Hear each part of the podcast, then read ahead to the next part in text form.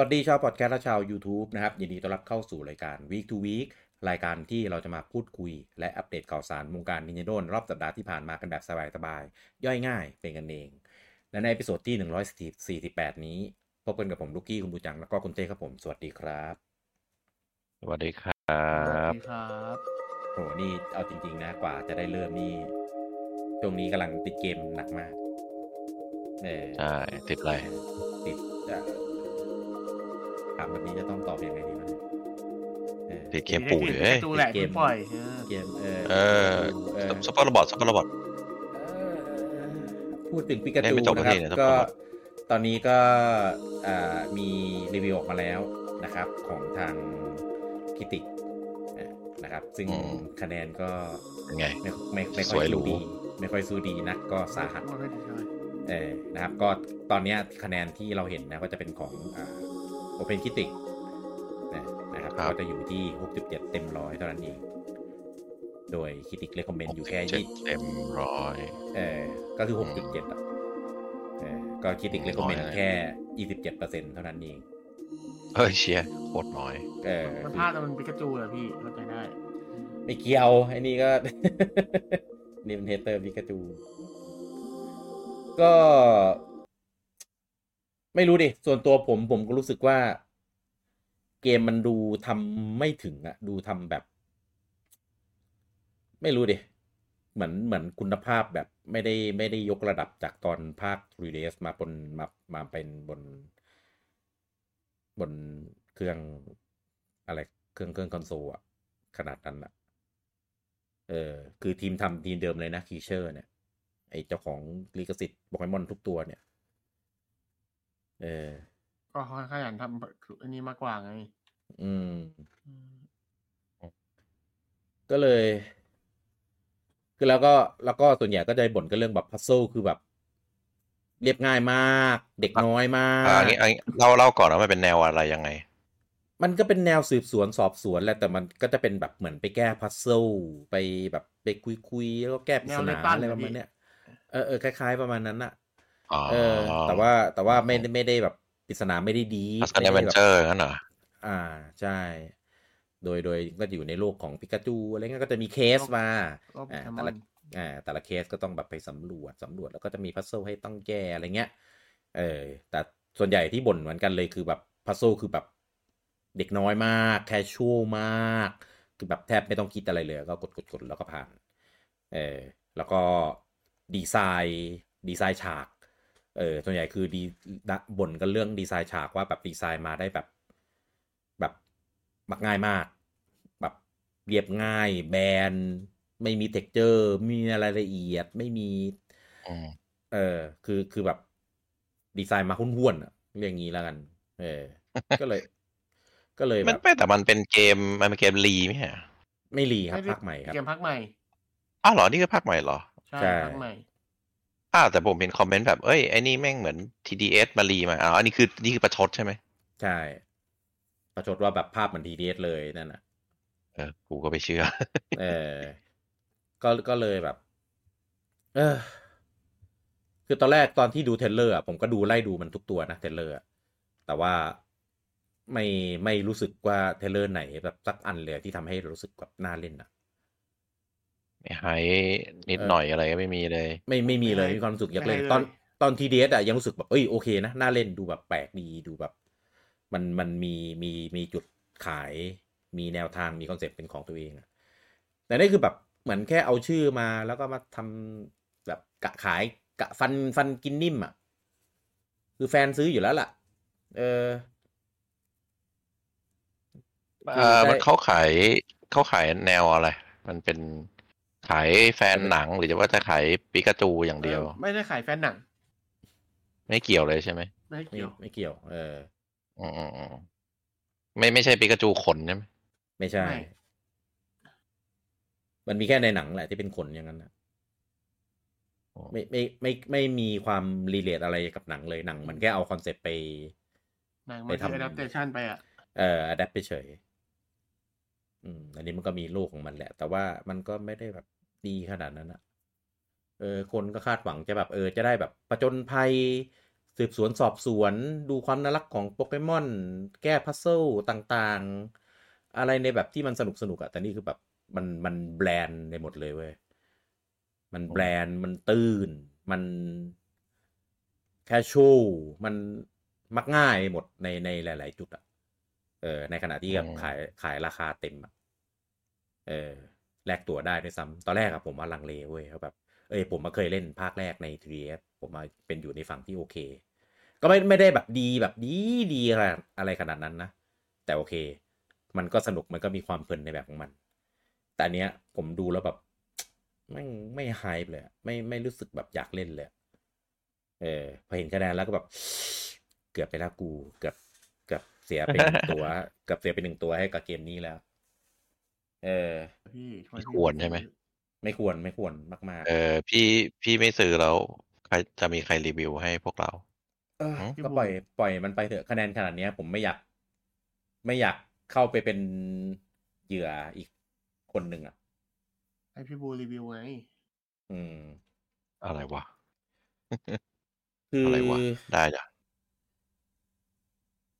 คือผลออกมาขนาดนี้แล้วผมอ่านรีวิวแต่ละเจ้าอะทุกคนคือแบบเห็นไปในทางเดียวกันหมดเลยอะว่าแบบตื่นเขินมาก มักง่ายมาก หากินง่ายอะไรเงี้ย คือแฟนๆอะ ซื้ออยู่แล้วเว้ยผมเชื่อ แต่ว่าแทนที่จะทำมาให้แบบแฟนซื้อไปแล้วรู้สึกประทับใจอะกลายเป็นว่าเออซื้อซื้อมันไป มันเป็นเกมโปเกมอนอะ ซื้อแบบตามหน้าที่อะเหมือนเหมือนแบบกับที่ผมทำกับมาริโออะเออ แต่ว่าหลังจากนี้แต่ผมพี่ไม่ซื้อมันโอลาบิดเออแต่ผมไม่ไม่นั่นแล้ว ผมจะไม่เหมือนเดิมแล้วผมบอกเลย เพราะว่าอย่างมาริโอกีฬาต่อจากเนี้ย ถ้าออกไปถ้าไม่ใช่มาริโอคาร์ดอะผมก็ก็จะแบบไม่ไม่ไม่เสียตังค์ง่ายแหละเพราะจริงๆมาริโอคาร์ไอไม่ใช่มาริโอกีฬาอื่นอะที่ที่รีวิวออกมากันแบบเจ็ดสิบหน่อยๆอะไรเงี้ย ในใจผมผมให้ต่ำกว่านั้นเยอะมาก แล้วในปิกาจูได้แค่แบบหกหกกว่าเงี้ยแม่งแม่งคงแบบยับจนแบบ ไม่รู้จะ ไม่รู้จะหา ตรงไหนมาตีอะ เพราะแม่งตีหมดทั้งเกมอะ ต้องบอกว่าอืมโปเกมอนจะเป็นออฟที่ดีที่สุดคืออันนี้ฮะโปเกโอดะสำหรับพี่พี่พี่ชอบโบกเอ่อโบเกปาร์คบอกเออโอดะดีกว่าเพราะโปเกปาปิกาจูไม่เพราะมึงเล่นเป็นแท็กติกไง อืม ครับ ก็เลย อะ แฟนๆที่รออยู่นะครับ ที่ใครที่ยังไม่ได้ซื้อ ยังไม่ได้สั่งยังไม่ได้กดยังช่างใจอยู่ก็ลองลเสียองเสียใจด้วยเอ่อพิจารณาดูดีๆนะครับ เพราะว่าอันเนี้ยมันไม่ใช่คะแนนของสื่อเดียว มันเป็นคะแนนที่เฉลี่ยเกลี่ยมาจากหลาย ๆ เจ้า หลายๆผสื่มอว่ามันยังติดหล่มที่แบบพยายามจะขายเด็กอยู่มากกว่า มันก็เลยมันดูอะไรง่ายไปหมดเลยเนี่ยอืม คือคือคะแนนขนาดเนี้ยคือสื่อประมาณแบบยี่สิบเจ้าอะก็ ก็ถือว่าแหมชัดเจนมากแล้ว เจ้าดังๆ อะไรเงี้ยก็มาร่วมรีวิวกันหมดเนี่ย IGN Nintendo Live อะไรเงี้ยเกมสปอร์ตเออแต่ละเจ้าก็ให้คะแนนกันแบบสับเลยอะหนาฟ้าเออข้าง เออนะครับ ก็ลองแต่แต่ใดๆก็คือตังคุณนะครับ ก็พิจารณาเอาเองนะครับ ว่าอืมเราอยากซื้อไหมเกมนี้มีคุณค่าพอให้เราพอจ่ายตังค์หรือเปล่า โดยที่แบบไม่สนรีวิวอะไรอย่างนี้นะครับ ก็ ไม่มีใคร คือคนอื่นไม่ชอบเราอาจจะชอบก็ได้ ใช่เพราะอย่างที่รู้ก็คือเกมปัจเจกคนอยู่แล้วอะ ใช่ อืม แต่ว่าคะแนนเนี้มันเป็นคะแนนของของกิติกันนะ เออ ก็เป็นคะแนนจากหลาย ๆ เจ้าเป็นผลความเห็นที่รวติมเขาจะมีมาตรฐานในส่วนของเขาอยู่แต่ละคนแต่บางคนก็ไม่ค่อยมีก็ได้แหละแต่ๆอ่าใช่เขาจะมีมาตรฐานในการให้คะแนนอะไรของเขาอยู่อะไรเงี้ยอาจจะแบบไม่ถูกใจแต่ละคนก็มีอืมอืมครับ แต่ว่ามันก็เป็นคะแนนคะแนนเฉลี่ยคะแนนเกลี่ย อ่ามันก็ก็ชี้วัดได้ระดับหนึ่งนะครับ ก็เอาไปเป็นส่วนก็เรียกอะไรนะส่วนประกอบในการพิจารณานะครับ ชอบไม่ชอบก็ว่ากันอีกทีนะครับผมอะแต่ว่าก็มีอีกเกมหนึ่งนะครับที่ออกมาในช่วงสัปดาห์ที่ผ่านมานะครับ และอันเนี้ยผมให้อยู่ในขั้วตรงข้ามกับดีคลิปปิกาจูเลยนะครับนั่นก็คือโคคูนเป็นเกมที่ตอนป้ายยาอเวอร์โดสในของเดือนที่แล้วเนี่ย เรามาป้ายยาแล้วคนก็แบบเกมอะไรวะอีหยังวะอะไรเงี้ย เออแต่พอบอกว่าเป็นเกมจากคนทำลิมโบกับ Insight นะนะคนก็เริ่มแบบเออเริ่มเริ่มตื่นตาเออหาข้อมูลกันเพิ่มมากขึ้นอะนะครับอะอืมอันเนี้ยเกมเนี้ยลงให้กับ Switch ด้วยนะครับ แต่อันเนี้ยผมสารภาพว่าผมไม่ได้เล่นบน Switch ผมเล่นในเกมพาร์ทเออนะครับเพราะว่ามันเป็นเกมที่ ผมบอกตามตรงเลยว่า ผมอยากเล่นดูวิชวลเพราะว่าภาคเนี้ยเกมเนี้ยเขาขายวิชวลหนักมาก เออผมก็เลยซื้อผมก็เลยเล่นของ Xbox Game Pass เออมันหลักๆคือมันอยู่ใน Game Pass ด้วย เออก็เลยตัดสินใจง่าย ผมเล่นตะบี้ตะบันหนึ่งคืนกับอีกครึ่งวัน จบคุณจบแบบแบบเก็บ achievement ครบ ประทับใจมาก ประทับใจมาก ผมบอกเลยว่าเกมเนี้ย คนทำไม่ทำให้ผิดหวังจริง เออส่วนดีๆ ส่วนอะไรที่คุณเคยประทับใจเขาในใน Limbo ใน Inside อะ มันก็ยังมีกลิ่นอาย มีเสน่ห์มีลายเซ็นของเขาอยู่ในเกมนี้อยู่ด้วยเช่นเคย แต่ว่าแนวเกมเปลี่ยนนะแอบเสียดายแต่มันเป็น 3D อะเออมันเป็น 3D แค่มุมมองอะครับเต้แต่ว่า แต่ว่า gameplay มันไม่ได้เป็นแบบต้องหันมุมกล้องอะไรขนาดนั้นนะครับใช่มันก็เป็นไม่ไม่ชอบชอบแบบเดิมมากกว่า เออแต่ว่าผมแต่ว่าไม่ค่อยอ่าติดเท่าไหร่อืมของเดิมเนี่ยอินไซ h ์กับลิมโบเนี่ยมันเป็นไซส์สกอร์ เออมันก็แค่เดินเดินไปตรงๆอะไรเงี้ยอาจจะมีทางแยกในเรื่องของข้างบนข้างล่างอะไรอย่างนี้อ่าแต่ว่าเนี้ยมันเป็น 3D มันเป็นมุมมองแบบ isometric มันก็มีเรื่องของการแบบ ต้องสำรวจ ต้องแก้ puzzle อะไรอย่างนี้ เออนะครับแต่ว่าคอนเซปต์ของเรื่องของการอ่ามิติทับซ้อนของของ orb เนี่ยเออผมเรียกว่าไข่แล้วกัน ตอนตอนผมเล่นผมเรียกว่าไข่อันนี้ concept Cocoon มันดักแด้ เออแต่ว่าอันนี้มันไม่ใช่ดักแด้ครับมันเป็น เหมือนอะเหมือนไอเนี้ยเหมือนไอแนบูจังเหมือนไอไอกระพรวนแมวในใน Men in Black อะอ๋ออะฮะ เออ ก็คือมันจะมีมีโลกของมันอยู่ในอยู่ใน orb นี้ เราก็สามารถเข้าได้ แต่ว่ามันมันเจ๋งตรงที่มันสามารถเอาโอฟเข้าไปอยู่ในโอฟแล้วเข้าไปอยู่ใน orb ได้อีกทีหนึ่งก็จะซ้อนซ้อนลงลึกลงลึกลงลึกเข้าไปเรื่อยๆ ออกมาอะไรอย่างเงี้ย คือ ไอเดีย concept ในการแก้ puzzle แม่งโคตรเจ๋ง sound design เจ๋งมาก art style ก็เท่ theme setting ก็เท่มาก แล้วตอนจบคือแบบแม่ง mind-blow มาก คือผมก็ไม่คิด คือผมเล่นอะ ผมเดาตลอดเนี่ยว่า แล้วเรื่องแม่งจะไปทางไหนวะอะไรเงี้ย เออ คือ theme theme มันเป็นประมาณเหมือนเป็น dark sci-fi อะ เออ แต่ว่า แต่ว่าโลกมันไม่ได้ดีไซน์มาให้แบบหม่นขนาดนั้น มันมีความแบบ สีสันสดใสอยู่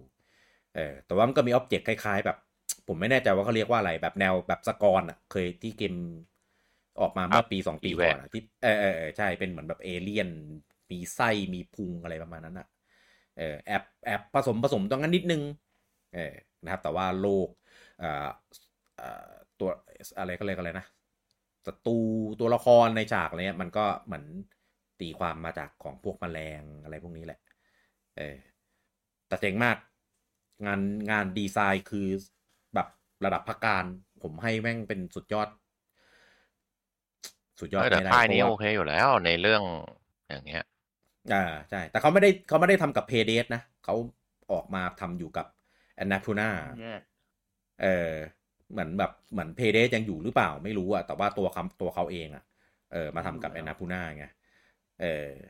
ก็เลยพิสูจน์เลยว่าคือคือคนเนี้ย ตอนคือด้วย ถ้าผมจำไม่ผิดแต่ตอน Playdead ตอนทำ Limbo อะก็เหมือนหลัก ๆ ก็เป็นเขาแหละ แล้วคนอื่นก็แบบเหมือนมาช่วยเรื่อง marketingเรื่องพับลิชให้อะไรพวกเนี้ยเออแต่ว่าตัวเกมหลักๆก็จะเป็นเขาทำอะไรอย่างงี้ไงเออพอมาอยู่กันเนี้ยก็เลยเหมือนแบบยังยัง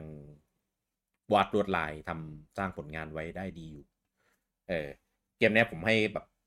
ร้อยเต็มร้อยสิบเต็มสิบโดยที่แบบไม่ไม่ต้องแบบลังเลเลยคือแบบชอบมากประทับใจมาก คือดีทุกอย่าง ดีทั้งแง่เกมเพลย์แง่วิชวลแง่ความสร้างสรรค์ แง่การนำเสนอ Presentation เกมไม่มีไม่มีเสียงพูดไม่มีเสียงภาคเลยแม้แต่นิดเดียวครับ เออ แต่ว่าไม่ต้องใช้ความเข้าใจด้านภาษา เออ ใช่ เออ มันมันเป็นก็เรียกอะไรอะเป็นผ่านเชิงสัญลักษณ์ เชิงภาพอะไรพวกเนี้ยแทน เออเจ๋งมากนะครับ ก็เกมไม่ได้ยาวมาก ถ้าคุณไม่ได้แบบติดพัซเซิลหรือหลง เออถ้าเกิดติดพัซเซิลติดอะไรก็อาจจะแบบหน่อยนึงอะไรอย่างนี้นะครับแล้วก็สามารถ backtrack มาเก็บให้ครบได้เออแบบอะไรที่แบบยังขาดขาดอยู่อะไรเงี้ยเออก็เป็นแนวช็อตแอนด์สวีทว่าง่ายๆนะครับ ถ้าถ้าเล่นแบบเอาแบบจริง ๆ รวดเดียวกี่ชั่วโมงนะติดก็น่าจะประมาณแปดถึงสิบชั่วโมงอะครับ ก็ไม่ได้สั้นมาก แล้วก็ไม่ได้ไม่ได้ยาวมาก อืม มันก็เป็นแนวแนว puzzle adventure แหละเออแต่ก็มีมีมีต่อสู้นิดนึงนะเออไม่ใช่ไม่มีเลยแต่ว่ามันเป็นต่อสู้แบบ แบบโดยโดยระบบของตัวเกมอะมันก็สร้างสรรค์ดีเออนะครับก็อันเนี้ยแนะนำนะครับลงสวิชด้วย แล้วก็รีวิวของสวิชก็โอเค performance อะไรเงี้ยก็ใช้ได้เออนะครับไม่ได้ไม่ได้แบบไม่ได้แย่ไม่ได้ดรอปอะไรขนาดนั้นเออนะครับแต่ว่าเกมลง Game Pass ถ้าเกิดใครมี ผมไม่ได้ใจมันลง PC เกมพาร์ทไหมอะ เออแต่ว่าในลงใช่ไหมเออแต่ใน PC เกมในในคอนโซลเกมพาร์ทมีนะครับ ก็ถ้าเกิดใครอยากสัมผัสประสบแบบประสบการณ์แบบ visual แบบเต็มๆ ก็ลองไปเล่นใน Game Pass นะครับ หรือถ้าเกิดใครยังอยากเล่นแบบ handheld เอ้ยผมว่าภาพเนี้ย ภาพแบบเนี้ยถ้าเล่นแบบ handheld แล้วก็เป็น OLED อะ น่าจะสวยมากแน่ๆเออนะครับผมคิดอยู่เหมือนกันว่าเดี๋ยวถ้าวันหนึ่งมันลดราคาอะไรเงี้ยก็จะซื้อเก็บไว้บนสวิตอาจจะเล่นอีกรอบ เพราะว่าอย่างลิมโบกับอินไซด์ผมก็เล่นจบหลายรอบมาก ลิมโบนี่นับนับครั้งไม่ถ้วนอะจนผมแบบจำพัซโซได้ แต่ว่ามันเหมือนแบบอีกเคเห็นรื่แล้องวก็แบบ เออผมมีในตอนแรกสุดเลยผมซื้อใน Xbox ตอนนั้นมันชื่อว่าอะไรนะ Xbox Live Arcade ใช่ไหมอะ ซื้อในเนี้ยก่อนอันแรกสุดเลย แล้วก็มีใน Steam แล้วก็มีใน PlayStation ที่มันมาลงทีหลัง เออในสวิชก็มี แล้วก็ในมือถืออ่า iPad ก็มี ใน Android ก็มี ถ้าลงเครื่องซักผ้าก็คงตามไปซื้อเหมือนกันอะมันไม่ลงไงอืมอืมซื้อซื้อหมดชอบมาก มันอาจจะลงแล้วแต่พี่ไม่ได้ซื้อหรือเปล่าอ๋ออาจจะไปลงในเครื่องซักผ้าที่เราไม่มีใช่ไหมที่เราอ่ารุ่นที่เราไม่รู้จักอะไรอย่างใช่เงี้ยพี่ต้องซื้อเครื่องซักผ้าใช่เครื่องที่มันมีเออลงเกมเออได้อะไรอย่างงี้ก็คือเป็นเป็นเอ่อแมชชีนเอ็กซ์คลูซีฟนี้สำหรับรุ่นนี้รุ่นเดียว อะไรวะเนี่ยอะก็เป็นเกมที่ออกมาในช่วง ช่วงช่วงที่ผ่านมานะครับ จริง ๆ จะเก็บไว้พูดในป้ายยาแต่ดูแล้วทรงแล้วป้ายยาในสัปในเดือนนี้น่าจะนี่ไงน่าจะป้ยยลำบากนี้ไปเลยเออ น่าน่าจะลำเอาบากเลยใช่ไหมเออ ก็เลยก็เลยเอามาระบายในนี้แทนนะครับอะหมดแล้วนะครับเกมที่ออกมาในช่วงที่ผ่านมานะครับ เรามาดูข่าวต่อไปกันนะครับ ก็อันนี้ครับเพิ่งเปิดตัวกันไปสดๆร้อนๆก่อนที่เราจะอัดรายการเลยนะครับ กับอ่า Lego Animal Crossing นะ นะครับจริง ๆ มันมีลีกมีอะไรมาสลับมามาก่อนหน้านี้หลายเดือนแล้วนะครับ ซึ่งซึ่งฝั่งเลโก้เนี่ยเขาลีกกันโหดมากพอๆกันกับวงการหนังเลยเออคือคืออย่าให้มีข้อมูลอะมีข้อมูลปุ๊บมันรู้กันไปถึงแบบโ o ดักโค้ดถึงว่าแบบมีแพ็กเกจอะไรราคาอะไรโอ้โหน่ากลัวมาก เออคือคือเก็บไม่ได้เลยอะเก็บเป็นความลับไม่ได้เลยเหรอเอออะก็วันนี้ใช่ก็เลยทำการไม่ได้เลย เปิดตัวอย่างเป็นทางการนะครับ ก็อ่าทางทางของฝั่งโซเชียลเน็ตเวิร์กของเลโก้นะเขาเปิดเปิดมาก่อนเออแล้วปู่ก็มาโพสต์ทีหลัง แต่ว่าก็ยังไม่มีรายละเอียดอะไรเลยนะเออก็แค่บอกเฉยๆว่าแบบเออเตรียมจะทำนะเลโก้อนิมอลซิงอะไรอย่างนี้นะนะครับก็เห็นมีรูปโปรโมทประมาณหนึ่งแค่นั้นเองอ่าครับ ก็แพ็กเกจอะไรราคาวันขายเนี่ยยังไม่มีนะครับ แต่ว่ามีมีมีพวกเหล่าตัวละครที่มาปรากฏ อยู่อยู่ในในคลิปนะนะครับ ก็จะมีอ่า NPC เนี่ยสามตัวนะครับ มีทอมนุกอะแน่นอนอิซาเบลแน่นอนนะครับ แล้วก็มีตัวกระปะนะครับที่ที่พาเรานั่งเรือไปไปเกาะล้างนะครับ แล้วก็มีชาวบ้านอีกห้าตัวนะครับ ก็จะมีน้องมาอันแชนี้มีลชื่อเหรอกับป่าเนี่ยเออ น่าจะมีแหละ แต่เราจำเราเรียกกระปะกันจนกินไงจนแบบชื่อมันชื่ออะไรวะ มีมีทุกตัวมีชื่อหมดแหละเออแล้วก็มีพวกชาวบ้านนะ มีมีเป็นอ่าน้องยูนิคอร์นน้องกวางและมีมาแชลเออน้องแมวฟ้าบางตัวผมก็จำชื่อไม่ได้เออจำได้จำได้เป็นแบบแค่แค่บางตัวให้เด็ดๆในนั้นแต่แต่ว่าไม่มีเลมอนที่ร้าไม่มีอะไรเงี้ยนะพี่เออก็ก็ใช่แหละเออเราก็จำเฉพาะตัวที่เราแบบสนิทเราตัวที่เรามีตัวที่เราอยู่ในเกาะเราอะไรเงี้ยตัวไหนไม่อยู่ก็แบบเอ้ยแต่เห็นนะว่าเป็นตัวมีมเราก็จำได้บ้างอะ ก็นอกจากนี้ก็มีเป็นดอกมีพวกดอกไม้ มีอ่าต้นผลไม้อะที่เห็นก็จะมีเป็นต้นอ่าต้นส้ม ต้นเชอร์รี่ ต้นแอปเปิลอะไรอย่างเงี้ยอะนะครับ แล้วก็มีมีมีต้นโปรดพี่กี้ปะไม่ไม่เห็นนะครับ ไม่ต้องมีอะดีแล้ว มีมันฝรั่งเขียวนะ อืมนะครับก็เราก็มีลูกโป่งอ่า ลูกโป่งคือแบบโอ้โหลูกโป่งเลโก้มากโคตรตลก อันเนี้ยอันเนี้ยตลกดีนะครับอะโป่งก็ไม่กลมแต่คิดว่าของของเล่นเออที่ที่ที่มามาใช้กับอันเนี้ยน่าจะมีเยอะมากแน่นอนนะครับ จากจะอิงจากลีกที่เคยออกมาก่อนหน้านี้ด้วยนะนะครับใครที่เอ่อไม่อยากเปิดไลน์ของเลโก้นะครับ ก็หลบๆกันดีๆนะครับ เพราะว่าเซตเนี้ยน่าจะโดนหนักแน่นอน โดยความที่ต้องเปิดตัวแล้ว ตัว character มันก็เยอะมากนะครับ หลายร้อยตัว แล้วยังจะมี object มีพวกเฟอร์นิเจอร์ พวกอะไรในเกมอีก โอ้ย ตายบอกเลยว่าเอ่อหมดตัวแน่นอนนะครับสำหรับใครที่เอ่อจะมาเล่นสายนี้นะครับอะก็เดี๋ยวรอติดตามดีๆ ของมาริโออะออกมาตั้งหลายปีแล้วทุกวันนี้ยังออกมามาเอ่อดูดเงินเสริมแฟนๆ อยู่เลย เอออันนี้เราก็สิ่งก็คงแบบจะดูดลายยาวๆไปอีกแน่นอนนะครับ นี่ยังไม่นับถ้าคิดวันหนึ่งออกลายเซลได้อีกลายหนึ่งอะโอ้ย ตาย มีข่าวอยู่นี่ลาเซด้าใช่ มันมีว่าจะทำไอ้นี่ไง เดกูทรีไง เออโดนว่าแน่พี่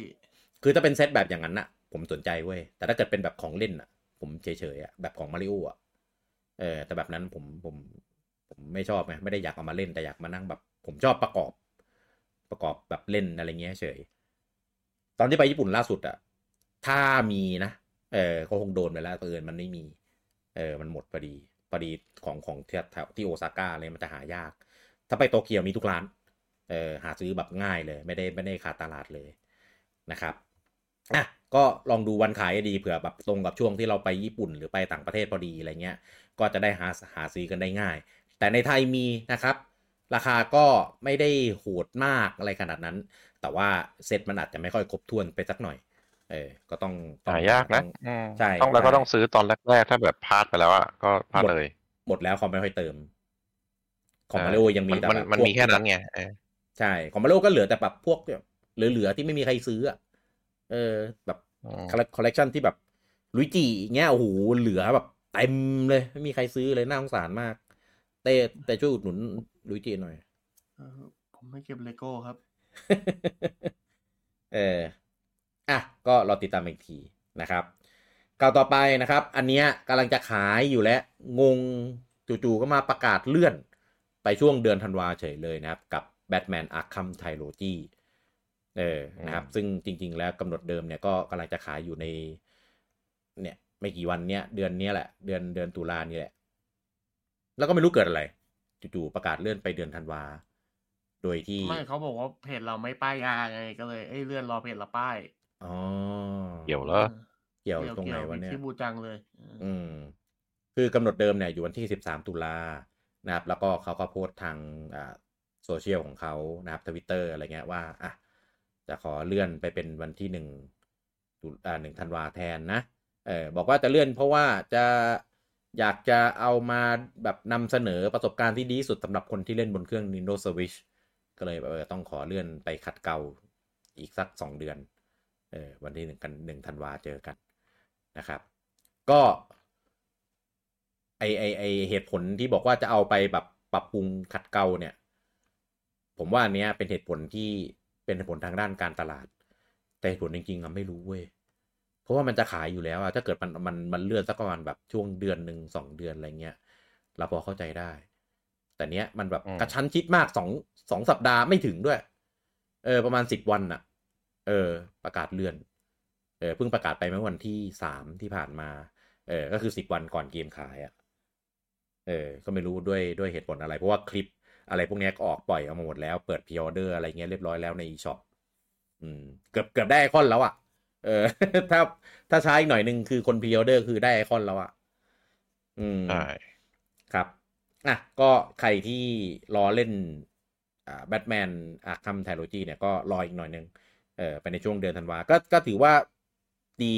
เพราะว่าช่วงเดือนตุลาเกมมันแน่นซะเหลือเกินนะครับ ก็จะได้ล่วงไปอีกเปาะหนึ่งเออนะครับ ก็อันนี้ไหนๆเขาเลื่อนแล้วก็ช่วยเสริมข้อมูลให้เขาแล้วกันนะครับ Batman Arkham Trilogy ก็จะมีสามภาคหลักๆนะครับ จะมี Batman Arkham Asy Arkham Asylum มี Arkham City แล้วก็Arkham Knight ซึ่งสามภาคนี้เป็นสามภาคที่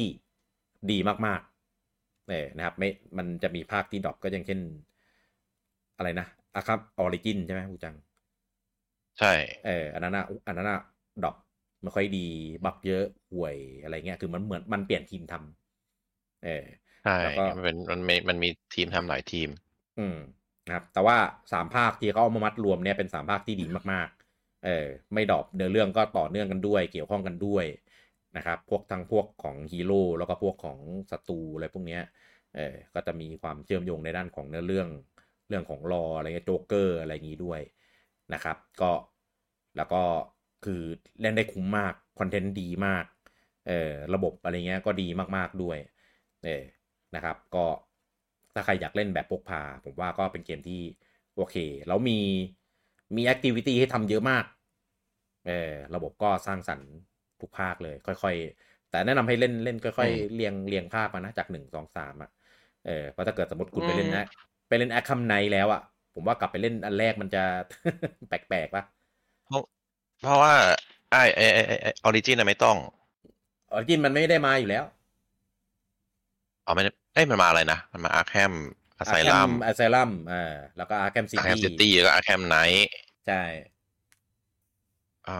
ใช่ คือสามภาคอะ เป็นภาคที่โอเคหมด แล้วก็อืมเอ่อภาค Arkham Knight เป็นภาคที่ผมว่าสนุกที่สุด แต่ว่าตอนแรกอะ Arkham Knight มีดราม่านะ คือมันออกมาแล้วมัน bug เยอะมาก อ่าจน Steam ต้องถอดออกจากออกจาก store อ่าอ๋อไม่ผมไม่แน่ใจนะ ตอนนั้นข่าวว่าถอดออกหรือหยุดขายผมจำไม่ได้แล้วแต่ว่าเอ่อ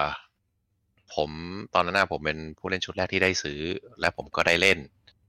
ตอนที่มันไม่ขายแล้ว อ่าเพราะฉะนั้นคนอื่นก็จะอดเล่น แต่ผมไม่ได้เล่น แต่ประสบการณ์ในการเล่นผมตอนนั้นนะผมไม่เจอ bug อ๋อผมเจอบั๊กที่ game breaking bug แค่ครั้งเดียว แล้วก็แบบรีรีเซ็ตแล้วก็หายอันอื่นไม่มีเลยเพราะฉะนั้นผมก็เลยผมก็เลย ไม่ไม่เจอแบบที่เขาเขาเขาคุยกันในเน็ตอะไรเงี้ยว่าเอ้ยมันไม่ดีมันอะไรยังไงก็เลยเฉยเฉยอืมๆเอ่อแล้วผมก็ว่าเป็นเกมที่ค่อนข้างดีมากอืมสำหรับณ ตอนนั้นที่เกม Open World อะมีดังแค่ Assassin's Creed อืมเออตอนนั้นอะ Open World ก็คืออ่าอ่าไม่ Assassin's Creed ก็เป็น GTA อะไรอันนั้น ตอนนั้นไปอืมเออแต่ Arkham อะ Arkham Knight นะเออผมถือว่าเป็น Open World สมบูรณ์แบบที่ที่ดีมากไอ้พวก Arkham Asylum อะมันยังไม่ Open แต่แบบมันก็ยังเป็นเดินตามเอ่อเดินตามวิงของตึกอะไปเรื่อยๆอ่าแล้วก็โอเคมันมีจุดที่มันสามารถออกมานอกตึกได้แล้วก็เอาไปเอาไปไหนก็ได้อิสระอะไร ส่วนหนึ่งแต่ไนนี่แบบ Open Open เมืองเลยทั้งเมืองเลยอืมเออซึ่งซึ่งมันจะเป็นเทรนด์ของตอนนั้นคือต้องเป็นเกมเนี่ย Open City เป็น city ใหญ่ๆ แล้วก็เดินไปไหนก็ได้ประมาณอืนั้นมอืมอ่าก็ก็ถ้าลงสวิตช์ได้ ผมก็ว่า คือคือกราฟิกมันก็โอเคมันเป็นเกมเก่าแหละ แต่ว่าเป็นเกมเก่าที่กราฟิกสวย แล้วก็ content เกมเยอะมาก อืม ก็ถ้าลงสวิตช์ได้ดี แล้วคนยังไม่เคยเล่นแล้วก็กดไปเลยสามภาคผมว่าก็โอเคอ่าเรื่อง Arkham Knight ค่อนข้างดีครับ อืม ใช่อืมมันอันนี้รวม DLC ทุกตัวเลยนะครับ คือโคตรยิ่งคุ้มไปอีก ครับ เออคือคือตัวเกมหลักของมันนะก็คอนเทนต์มหาศาลอยู่แล้ว รวม DLC อือฮึไปอีกยิ่งยิ่งไปกันใหญ่เลยอะแคมไนผมเล่นไม่พุ่นนะครับ ผมยอมแพ้ไปก่อนเพราะว่าไอ้ลิดลิดเลอร์ริดเดิล เออน่าน่าลำคาญอะจริง ๆ ผมลำคาญมากกว่า ไม่ได้แบบ ไม่ได้อะไรหรอก คือแทนที่จะทำให้เรา enjoy กับกลายเป็นแบบทรมานคนเล่นอะผมก็เลยแบบเทเลย อย่างอื่นผมเก็บเกลี้ยงเลยนะชาลง challenge จุดอะไรพวกเนี้ยเออเหลือเหลือไอริเลอร์เนี่ยแหละที่ใช่แบบไม่ไม่ไม่สามารถจริงๆอืมอืมอะแต่ว่าก็ยังเป็นเกมที่ดีมาก ๆ อยู่ดีนะครับ ก็ใครที่อยากเล่นแบบพกพาก็เดี๋ยวรอเจอกันวันที่ หนึ่งธันวานะครับที่เขาเลื่อนไปนะครับ ก็ทั้งแบบแผ่นแล้วก็แบบดิจิตอลด้วยนะครับอะก็ถือว่าถ้าใครจะเล่นในเกมแนวแบทแมนครับ ก็น่าจะน่าจะน่าจะสุดที่ Arkham Knight เพราะหลังจากนั้นก็ไม่ไม่ค่อยมีอะไร work เพราะตอนหลังจากนั้นมันมีอะไรนะ ตอนเนี้ย Gotham Knights ใช่ไหมใช่ก็ก็ห่วยห่วยๆก็แบบมีโดนก็ดราก็ม่าคนเอากราฟิกมาเทียบกันอะ ก็ Gotham Knights เป็นภาคที่แบบหลายหลายปีนะห้าหกปีผมจำไม่ได้ครับ หรือหรือมาหรือมากกว่านั้นอะภาพยังสู้ Arkham Knight ไม่ได้เลย แล้วก็อืมระบบนู่นนี่นั่นก็เละเทะอืมจนจนรีวิว ถ้าใครย้อนไปดูรีวิวของ Arkham Knight อะจะอาจจะเจอรีวิวที่ไม่เหมือนที่ผมพูด คือรีวิวอาจจะคะแนนน้อยอืมอันนั้นน่ะคือรีวิวในช่วงแรกที่ bug มันชิบหายไปวอดเพราะฉะนั้นตอนตอนแรกมันจะโดนกดคะแนนรีวิวมากอืมๆเออครับ แต่แต่ตัวคอนเกโซมลดี คอนโซลไม่เป็นมั้งเพราะว่าผมเล่นใน PS4 ก็ไม่ได้เป็นไรนะ ผมจำไม่ได้ เพราะว่าผมจำไม่ได้ว่า Steam มันออกก่อนหรือยังไงอะแต่อ่าแต่แต่มีกรณีที่ที่ Steam หยุดขายอันเนี้ยจำได้จริงอืมๆอืมเพราะว่าผมเล่นได้แต่คนอื่นเล่นไม่ได้ที่แบบซื้อหลังเกมออกนะเพราะผมเพราะผมพ r ออเดอร์นานมากอะอืม ผมจำไม่ได้ว่ามันหยุดขายแบบใกล้ๆเกมออกหรือเกมออกแล้วมันหยุดขายเนี่ย ผมจำไม่ได้ อืม เออ แต่มีแบบโอเคคนคนคนไม่กี่กลุ่มที่ได้เล่น อืมครับ ครับผม อะข่าวต่อไปนะครับผมก็อะยังยังมีคนเล่นอยู่ไหมนะครับ กับ Overwatch 2เนี่ยเฮ้ยยังนะครับมีอยู่ก็มีอยู่เออเออก็ก็กลุ่มเล็กๆอะไม่ไม่ใหญ่มากอะไม่ได้เหมือนเมื่อก่อนแล้วใช่ไหมไม่ใช่อันดับหนึ่งอะครับเอาครับพูดง่ายๆอย่างนี้ เออแล้วนี่ไปเล่นอะไรนะวาโลพอลแลน พอลแลนยังเป็นอันดับหนึ่งอยู่ แล้วก็ อ่าถ้านับเป็นอะไรนะสกอตเบดทีมเบดใช่ไหมทีมเบดอืมชูเตอร์อะอืมอ่าก็จะเป็นวอลเลน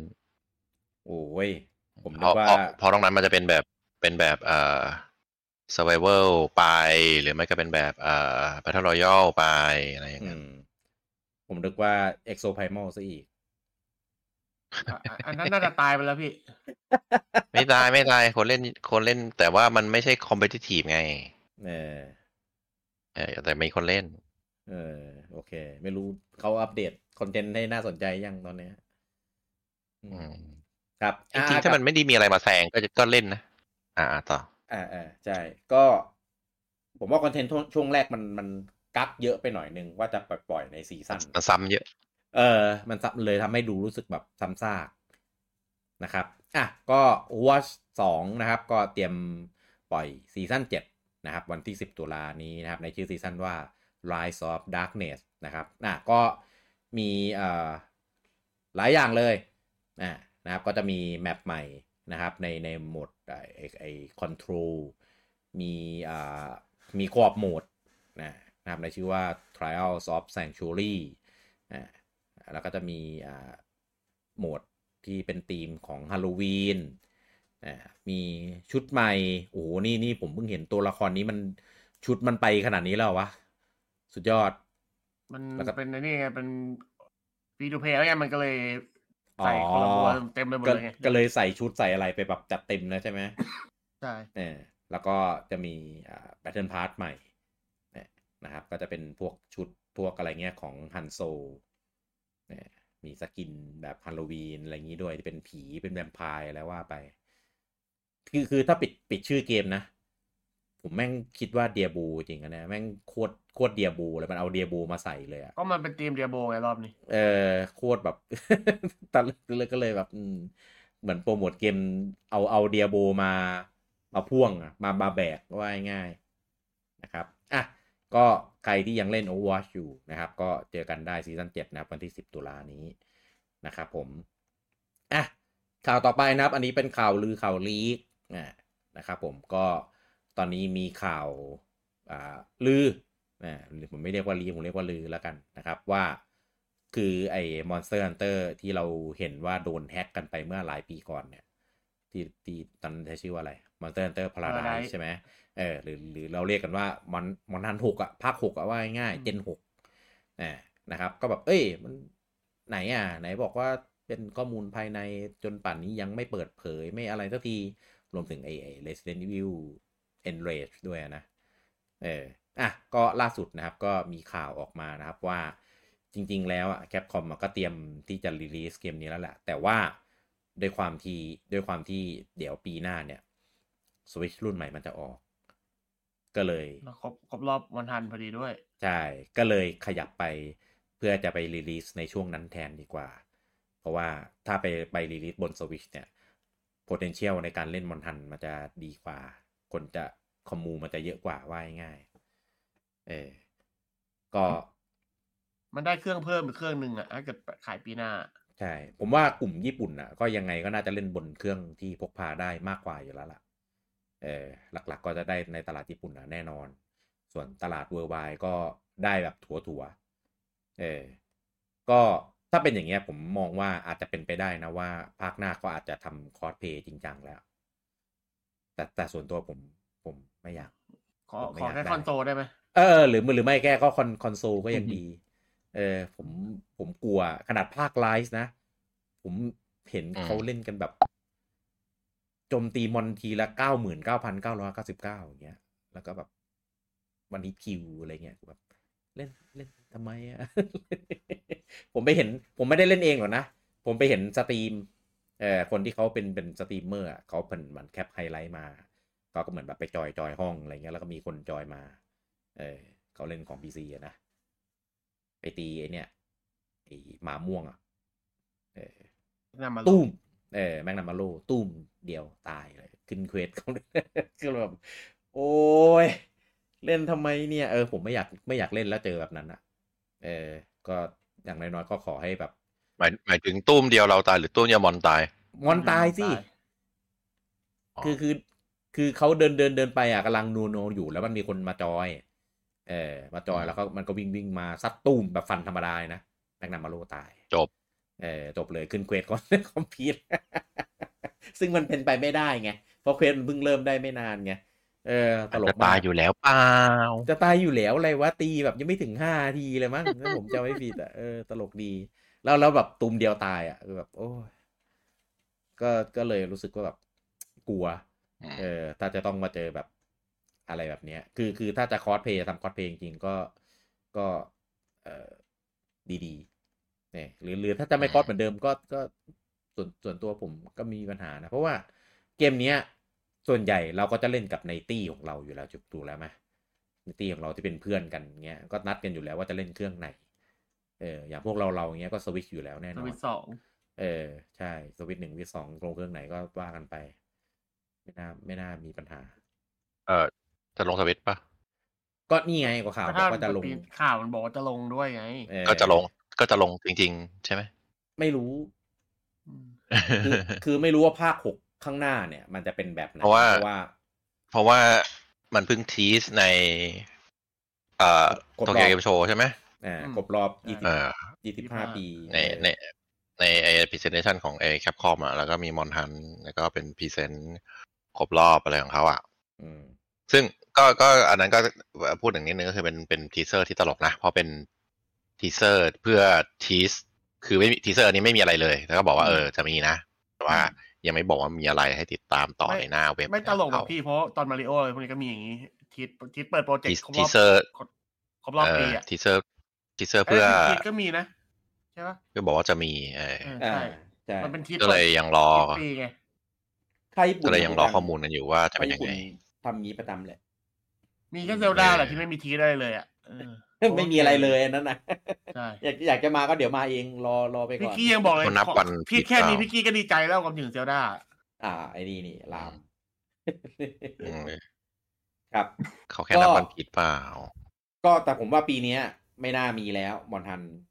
เออนะถ้ามาก็คงมาปีหน้า อย่างอย่างแย่เลยนะ ผมคิดว่าก็คงอาจจะลงเครื่องอื่นก่อน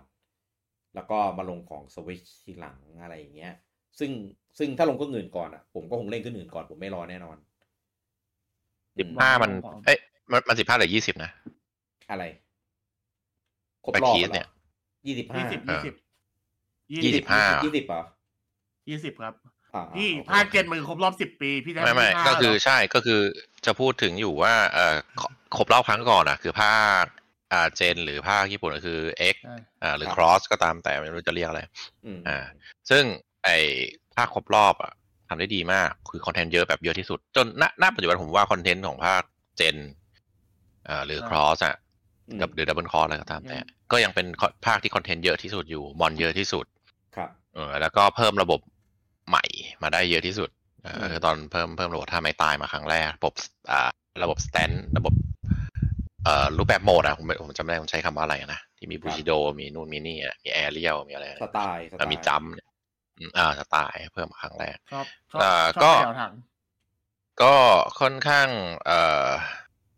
ค่อนข้างคาดหวังกับการครบรอบ 20 ปี เพราะว่าครบรอบ 10 ปีเกมมันออกมาได้ดีอ่าทั้งนี้ทั้งนั้นถ้าพูดถึง content ในเวอร์ชันล่าสุดอะอ่า Rise กับอ่า Sunbreak อะเป็นเกมที่ content ออกมาได้อ่าไม่เยอะอ่าถ้าเทียบถ้าเทียบกับมาตรฐานของไอไอครบรอบ 10 ปีอะนะ อ่าครับแต่ก็อาจจะเทียบไม่ได้มากเพราะอันนั้นมันครบรอบ10ปีเหมือนกันมันเอาทั้งหมดมาในเจนเจเนเรชันเก่าให้เรียกว่าขนมอนมาแทบจะทั้งหมด แต่ว่าพอเป็นเอ่อไรส์หรือเป็นเวิลด์ก็ตามแต่ ก็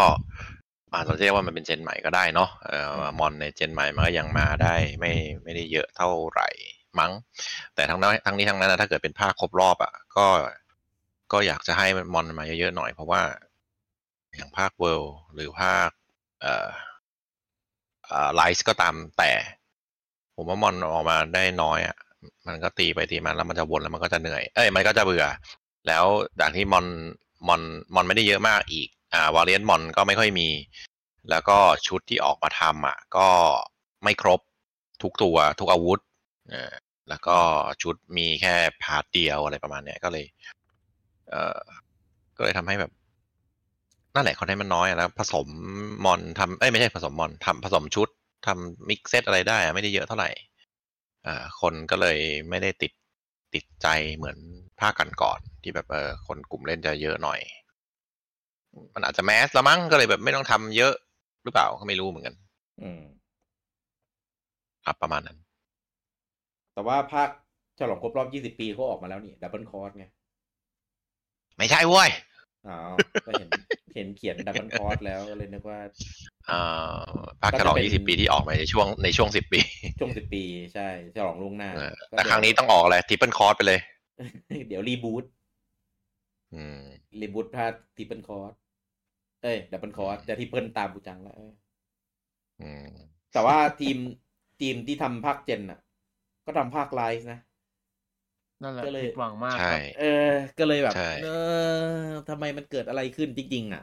ไอย่างน้อยแบบขอเนี้ให้มอนเตอร์หนึ่งตัวในแต่ละแรงอะทำบูธได้สทำชุดได้สองอันก่อน อืม จริง ๆ อะ ใน ในแม้กระทั่งในภาคนาวอะ ภาคมือถือ ก็เป็นนะ มอนบางตัวไม่มีอาวุธอย่างเงี้ย คือแบบทำไมอะ ผมพอเข้าใจได้พี่ แต่เสื้อผ้าไม่โอเค เออ แล้วระบบอัปเกรดก็แบบ คือคือหนักหนักกว่าไอ้น่องไก่เต้ตอนสมัยภาคเวอร์อีกอะคือภาคก่อนๆนะอัปเกรดแต่ละขั้นน่ะ ก็ยังมีแตกต่างไง ถึงแม้ไม่แตกต่างแต่อัปเกรดจากโลเป็นไฮจากไฮเป็นจีอะมันไม่มันไม่ใช่แค่เปลี่ยนสีไงครับนี่แบบใช่แค่เปลี่ยนสีอะที่บางอันไม่เปลี่ยนโดยซ้ำโดยด้วยซ้ำอะก็แบบอ๋อถ้าเสื้อผ้านี่คือเหมือนเดิมเลย โลไฮอะอืมใช่แล้วทำให้มัน ประดับเพิ่มนิดหน่อยอะไรก็ได้แหมคือโลไฮเหมือนเดิมบางตัวขึ้นจีแล้วยังแบบไม่งกไปต่างไหนเท่าไหร่เลยอะจริงขึ้นจีแล้วแบบเปลี่ยนหน่อยนึงมักคือจีในมักขนาดง่ายคอนเทนต์ที่เราเสียตังค์ซื้อเพิ่มอะ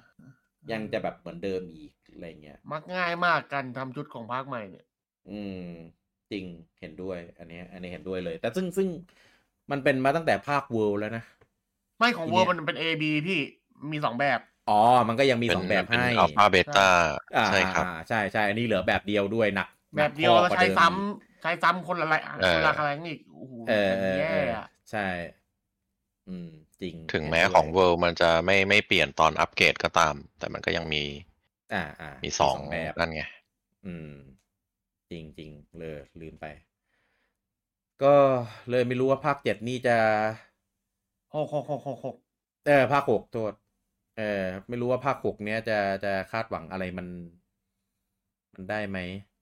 อะก็รอดูแล้วกัมันนนับว่าเป็น หรือหรือหรืออันเนี้ยก็คือภาคครบรอบแล้วก็นับอันนี้ไปเลย อ๋อ ก็คือยังไม่ภาคยังไม่เป็นภาคหกเนี้ยเหรอหมายถึงอันนี้แหละที่จะหลุดมาเนี่ยก็คืออันนี้แหละก็คือภาคครบรอบ แต่แต่แต่ชื่อพาราไดอะผมดูมันเป็นชื่อในการเฉลิมฉลองมากเลยอะซึ่งมีมันมีความเป็นไปได้มากเลยอะอะ ยังไงก็เล่นอืมนะครับ ขอให้ทำออกมาถูดีกๆก็พอ เออขอให้ทำออกมาแบบรู้สึกว่าแบบ นึกถึงใจคนเล่นนะที่แบบอยู่กับแฟนมอนฮันมานานอะ คือเข้าใจแหละว่าอยากจะเอาใจกลุ่มผู้เล่นหน้าใหม่มากขึ้น แต่ก็นึกถึงผู้เล่นกลุ่มหน้าเก่าๆบ้างอืมจนแบบตอนนี้เป็นกระแสมันมันมันไม่ท้าทายเท่าเดิมอยู่แล้ว อันนี้พอเข้าใจได้ เข้าใจคือเนี่ย แล้วผมก็ยังคิดอยู่เลยว่าอีระบบไวบักเนี่ยมันจะเป็นยังไงในภาคใหม่เนี่ย ใช่จะยังมีเออออยู่ไหมใช่ แล้วถ้าเอาออกเนี้ย คือเสร็จเลยนะกลายกลับไปไปอ่เป็อนนเกมนะอะไรนะ งอน เออกลับไปกลายเป็นเกมที่แบบช้าเหมือนเดิมเลย แบบภาค World ไงเออภาค World ก็ยังมีความเร็ว มันก็ยังมีสลิงบางเอ่อกระโดดได้นิดหน่อย ไม่เร็วหรอกครับถ้าเทียบกับ Rise อะ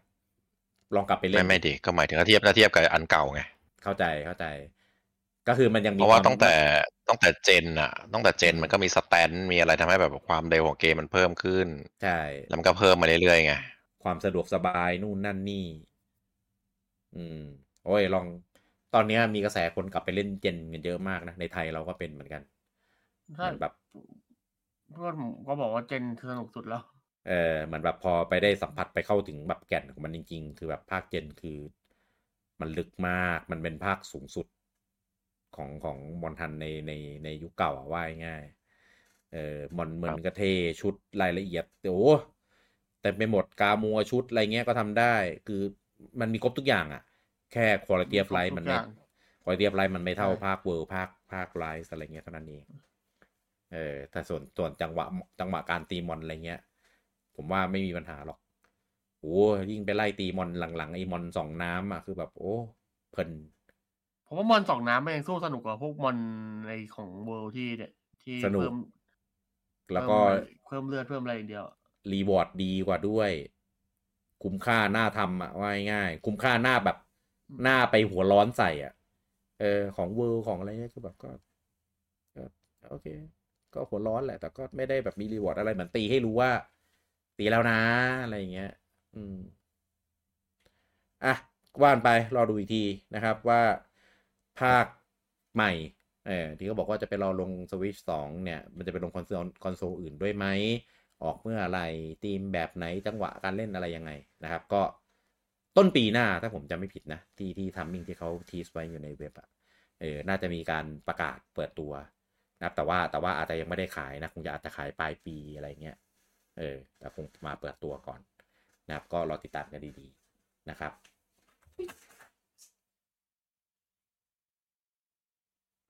อะข่าวต่อไปนะครับผมอะอันนี้ก็เป็นข่าวการให้สัมภาษณ์นะครับของเฮียชุนนะครับกับทางนิเคอีนะครับให้สัมภาษณ์ว่าเอ่อเขาบอกว่าจะยังเอ่อทำตลาดของ Switch นะครับยังคงมีซับซอฟต์แวร์มาลงให้อยู่นะครับจนกระทั่งถึงสิ้นปีอ่าสิ้นเดือนมีนาปี 2025 นะครับนาเมถ้าษาเนอะถ้านับแบบนี้ก็คือจนถึงปีงบประมาณหน้าว่าง่าย ก็แปลว่าเขาเหมือนยืนยันมาตรงๆแล้วว่าปีหน้าเครื่องใหม่ออกๆปีหน้าเครื่องใหม่ออกแต่บอกอย่างนี้คือใช่ปีหน้าเครื่องใหม่ออกแน่นอน เพราะว่าเออการถ้าเกิดปีหน้าเครื่องใหม่ไม่ออกแล้วสวิตช์มีลงแค่ประมาณหน้าคือไม่ไม่ไม่ workใช่เป็นไปไม่ได้ ใช่ ยังไงก็มีนะครับ อันนี้เป็นการคอนเฟิร์มโดยที่ไม่รู้รู้หรือเปล่า ว่าว่าพูดแบบเนี้ย มันคือการคอนเฟิร์มแล้วนะว่า เดี๋ยวจะมีเครื่องใหม่ออกในช่วงช่วงนั้นน่ะเออ ก็คือปีหน้าต้องออกแล้ว เพราะว่าใช่ไอของสวิตก็คือน่าจะเป็นเกมที่แบบเขาเรียกอะไรนะ อ่าปลายเจนอะเกมเป็นคอร์สคอร์สเจนอะอืมเกมอืมอืมเกมแบบพวกเกมส่งท้าย พวกเกมเล็กอะก็ใช่นะอืมดูจากไดเรกล่าสุดดิเกมคือมันรีมันเมต้องคเล็กกว่านั้นแล้วไงรีมาเพสราะว่าไอ้นี่มันเล็กแล้วไงเกมเล็กกว่านั้นก็พวกโกลเด้นซันไงก็เอามาลงลงให้แฟนมันเนี่ยบ่นอะไรเงี้ยอืมโกลเด้นซันหมายถึงลงใน NSO ด้วยนะ ไม่ได้แบบทำใหม่ อืม Nintendo Expansion เอ้ยผมพัดพัดว่าเอ้ยถ้ามาเป็นไอ้นี่ผมก็โอเคนะไอ้แค่แค่เอฟซิโลกับเอฟซิโลก็ได้ เออโอเรซันเก้าเก้าอะไรอย่างตัวนี้เงี้ยไม่เล่นแบบนั้นนะอย่าทำเลยทำดีๆทำงี้งี้เต้ก็โอเคกับการที่ทำโกลเด้นซันแบบกาชาดิ กาชาไม่เอามันไม่ได้ลงทวิตไงเออมันลงมือถืออ๋อไม่ก็ลงแบบเหมือนไอ้นี่ไง เหมือน Pokémon Café Remix อะเออก็ลงสวิชด้วยเหมือนเหมือน MOBA เหมือนเหมือน Pokémon Unite ถ้าถ้าถ้าเป็น Golden Sun กาชาถ้า Xenoblade สองผมโอเคนะอะอันนั้นก็กาชา กูไม่เล่นนะกูไม่ชอบ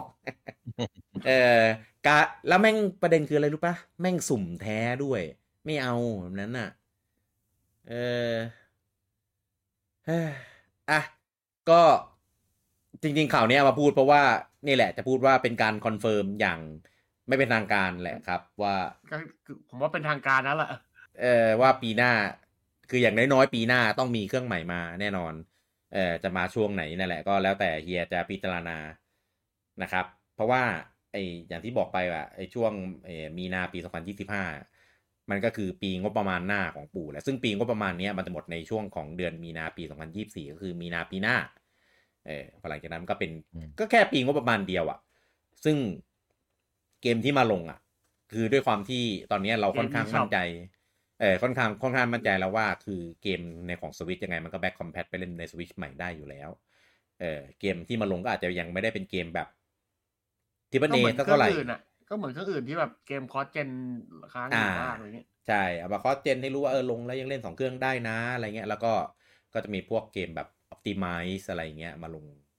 ของของสวิตตัวรุ่นใหม่ด้วยอะไรอย่างนี้นะครับ ก็อาจจะมีเกมที่แรก ๆ ผมคิดว่าอาจจะยังไม่ค่อยมีเกม e x c l u s i v e สำหรับเครื่องรุ่นใหม่เท่าไหร่หรอก อาจจะยังยัง cross gen อยู่สักสักพักอะขึ้นอยู่กับช่วงที่เครื่องรุ่นใหม่ขาย เออถ้าเครื่องรุ่นใหม่ขายปลายปีอะผมว่าอะอันเนี้ยอาจจะแบบไม่ไม่ได้ไม่ได้ยากมากแล้วเพราะแป๊บเดียวมันก็ก็สวิชก็ไม่มีซอฟต์แวร์มารองรับแล้วใช่ไหมล่ะเออก็จะเป็นเป็นเครื่องตกเย็นไป เออเอ้ยแต่ผมว่า อันเนี้ยประเด็นอยากชวนคุยคือ อืมถ้าเขาพูดอย่างเงี้ยหมายความว่าใกล้หดตัวแล้วไม่ไม่ไม่เอ่อถ้าเขาพูดอย่างเงี้ย หมายความว่าเกมของสวิตจะ ไลบรารีจะไม่ส่งต่อหรอหรือยังไง ส่งสิครับ แต่หมายถึงว่าจะเพไม่ราะได้ว่าทเพราะว่าถ้าเกิดบอกว่าไม่ทำการตลาดแล้วอะคือเกมของสวิตสองจะเล่นในสวิตหนึ่งไม่ได้งั้นเหรอ ไม่ได้ก็คือเจนใหม่ไงลุงบูำมันเป็นเจนใหม่อยู่แล้ว ไม่ไม่ก็พูดถึงเหมือนตอนเอ่ออย่าง Xbox Series X ออก แล้วก็มันก็จะมีเกมที่มันคอร์สมาเรื่อยๆไง แต่มันไม่ได้มันทุสักกเกมพักใหญ่ๆอะบูสักพักใหญ่ๆถึงจะมีเกมย่างก็คื Exclusive อะ อย่างที่รู้ก็คือสวิตช์มันไม่ได้สเปคสูงไงบูจัง ถ้าตามข่าวลือที่สเปคเครื่องใหม่มันสูงอะ การลงสวิตช์ต่อด้วยมันจะเป็นตัวถ่วงมากกว่านะถ้าถามผม เพราะตอนนี้ผมหลายๆเจ้าค่อนข้างลงว่าสวิตช์สเปคสูงอยู่นะของบูจังที่บูจังพูดอะ มันก็จะมีช่วงแรกๆแหละ ที่เกมลงอย่างแบบ cross gen อืมแต่ว่ามันก็คง cross gen จนแค่ถึงมีนาปีหน้า เอ้ย ไม่ใช่ มีนาปี2025ไง เออพอหลังจากนั้นก็จะไปไปลงแบบให้เป็นสวิชแบบเพียวๆอะแต่ว่าอันเนี้ยใช่คือเฉพาะของเออ Nintendo นะเข้าใจแต่ว่า Third Party จะยังทำลงเป็น cross gen มันก็เรื่องของ Third Party นะ ไม่เกี่ยวกันมาเติร์ปาร์ตี้ทิ้งเพราะว่าไปเพราะว่าอย่าง ถึงหน้าปัจจุบันอะ เกมของเอ่อเจนใหม่อะ P5 Series X อะสักสักแปดสิบเก้าสิบเปอร์เซ็นก็ยังมีลงเครื่องเก่าอยู่ เพิ่งเพิ่งจะมีเร็วๆ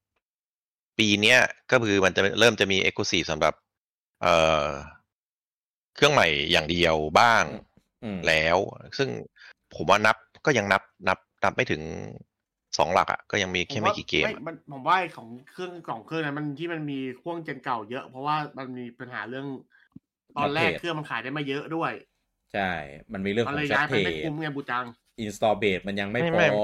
ใช่แล้วก็เรื่องของก็ไอ้ก็ก็ ถ้าพูดอย่างเงี้ย ก็หมายถึง ผมก็จะหมายถึงว่า install base ของสวิตมันเยอะมากนะ จะทิ้งเหรอ แต่ถ้าเกิดเครื่องใหม่มันไปได้สวยอะอืมเขาก็ค่อยๆ fade แหละ ไม่คืออย่าลืมว่า Nintendo เขาอยู่ได้แค่เครื่องเขาอย่างเดียวด้วยไงอืมคือเขาต้องพยายามทำให้ไม่เครื่องใหม่ก็พูดถึงขายได้ ก็พูดถึง Nintendo นี่แหละก็เดี๋ยวถ้าแล้วเดี๋ยวถ้าปู่ปล่อยเออ Mario Kart ภาคใหม่มาลงสวิตช์เครื่องใหม่อะเดี๋ยวมันก็ไปได้สวยเองแหละปู่จัง ผมว่าปู่ค่อนข้างมันจะไม่ใจลงเครื่องเก่าเหรอในใช้ไม่ลงไม่ลงหรอกถ้าเป็นแบบเนี้ย ไม่ถ้าเกิดลงเครื่องเก่าคนมันก็ไม่ซื้อเครื่องใหม่ไงพี่ อืมประกาศนั้นใช้กันไม่ได้กับ Xbox นะกับ PS4 PS5 ถ้าลงเครื่องใหม่ไม่ซื้อเครื่องเก่าแต่เครื่องเก่าก็ขายได้ไงไม่ถ้าไม่เกมลงเครื่องเก่าอะเครื่องใหม่มันใช่เล่นได้ไงแต่ถ้าลงเออเครื่องใหม่อะเครื่องเก่าเล่นไม่ได้นะมันคนละแบบนะ คือด้วยความที่การทำตลาดของของสวิชการการมาเสียบกันอะ ของสวิชกับกับของ Xbox อะจะเป็นคนละแบบเพราะ Xbox ตอน Xbox One มันฟลอปถูกไหม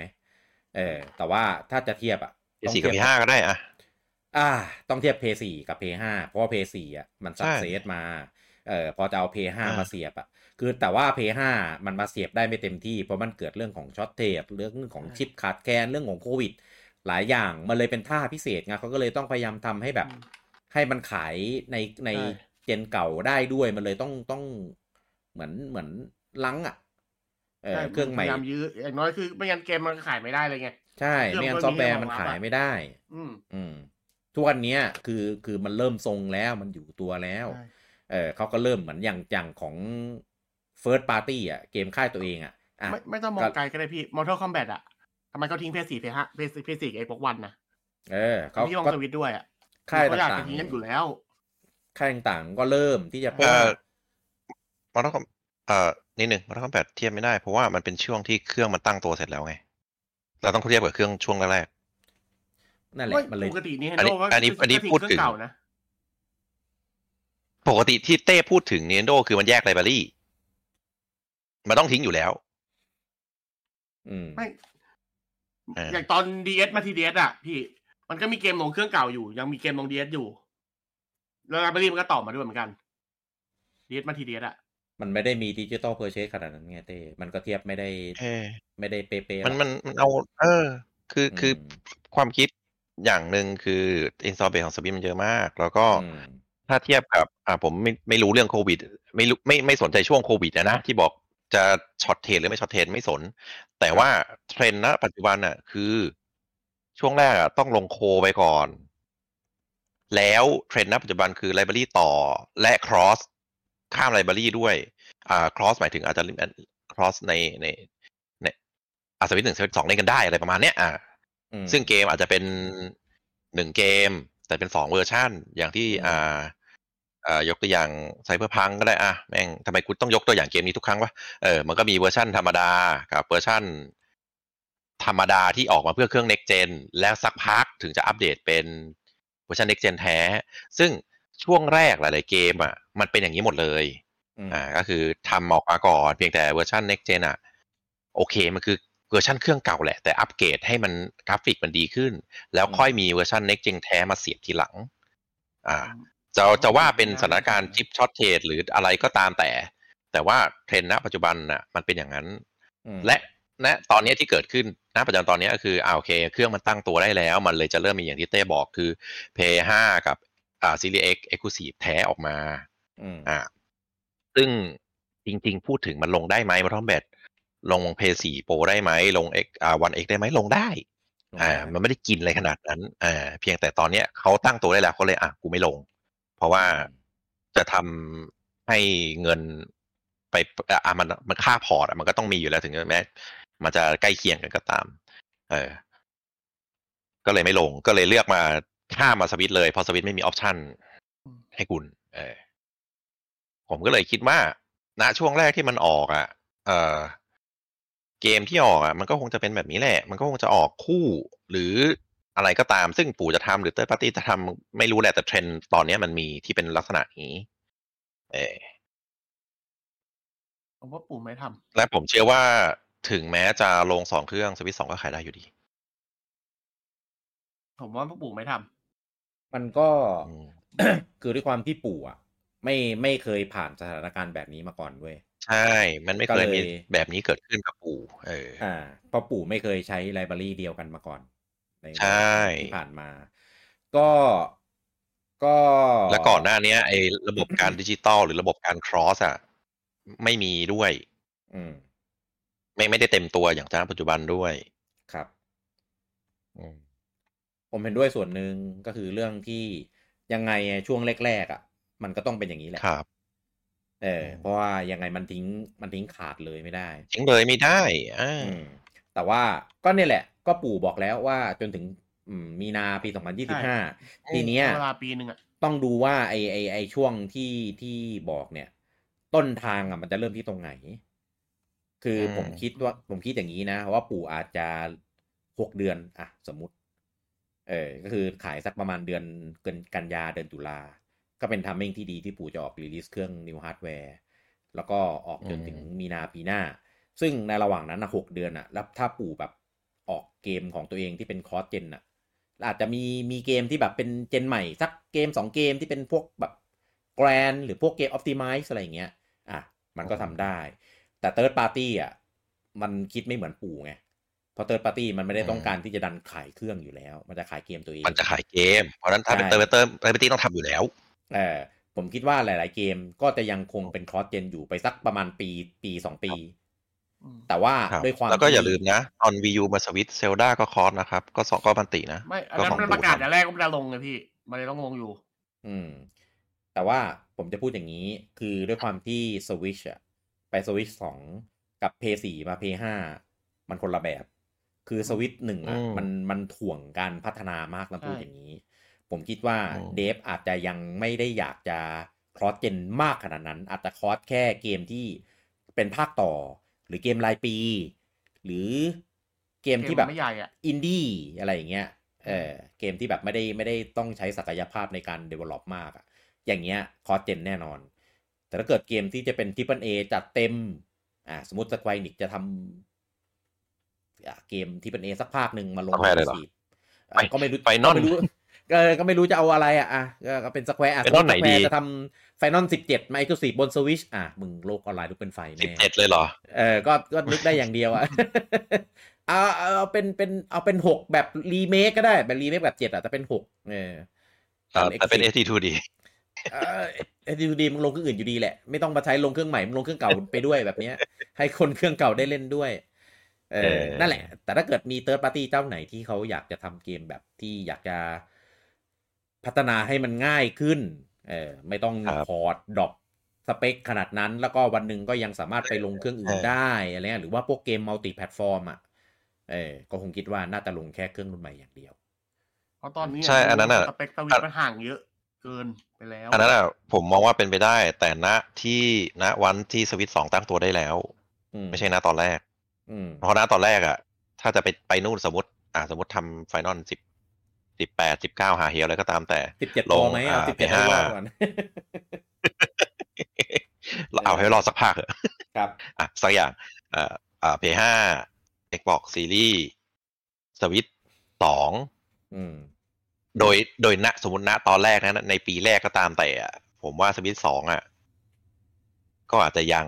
เพราะว่าถ้าทำอะ install base มันยังไม่เยอะ ก็ก็ต้องทำสวิตหนึ่งไว้ก่อน ถ้าอืมเพราะฉะนั้นถ้าจะทำอาจจะไม่มีเลย แล้วก็อาจจะ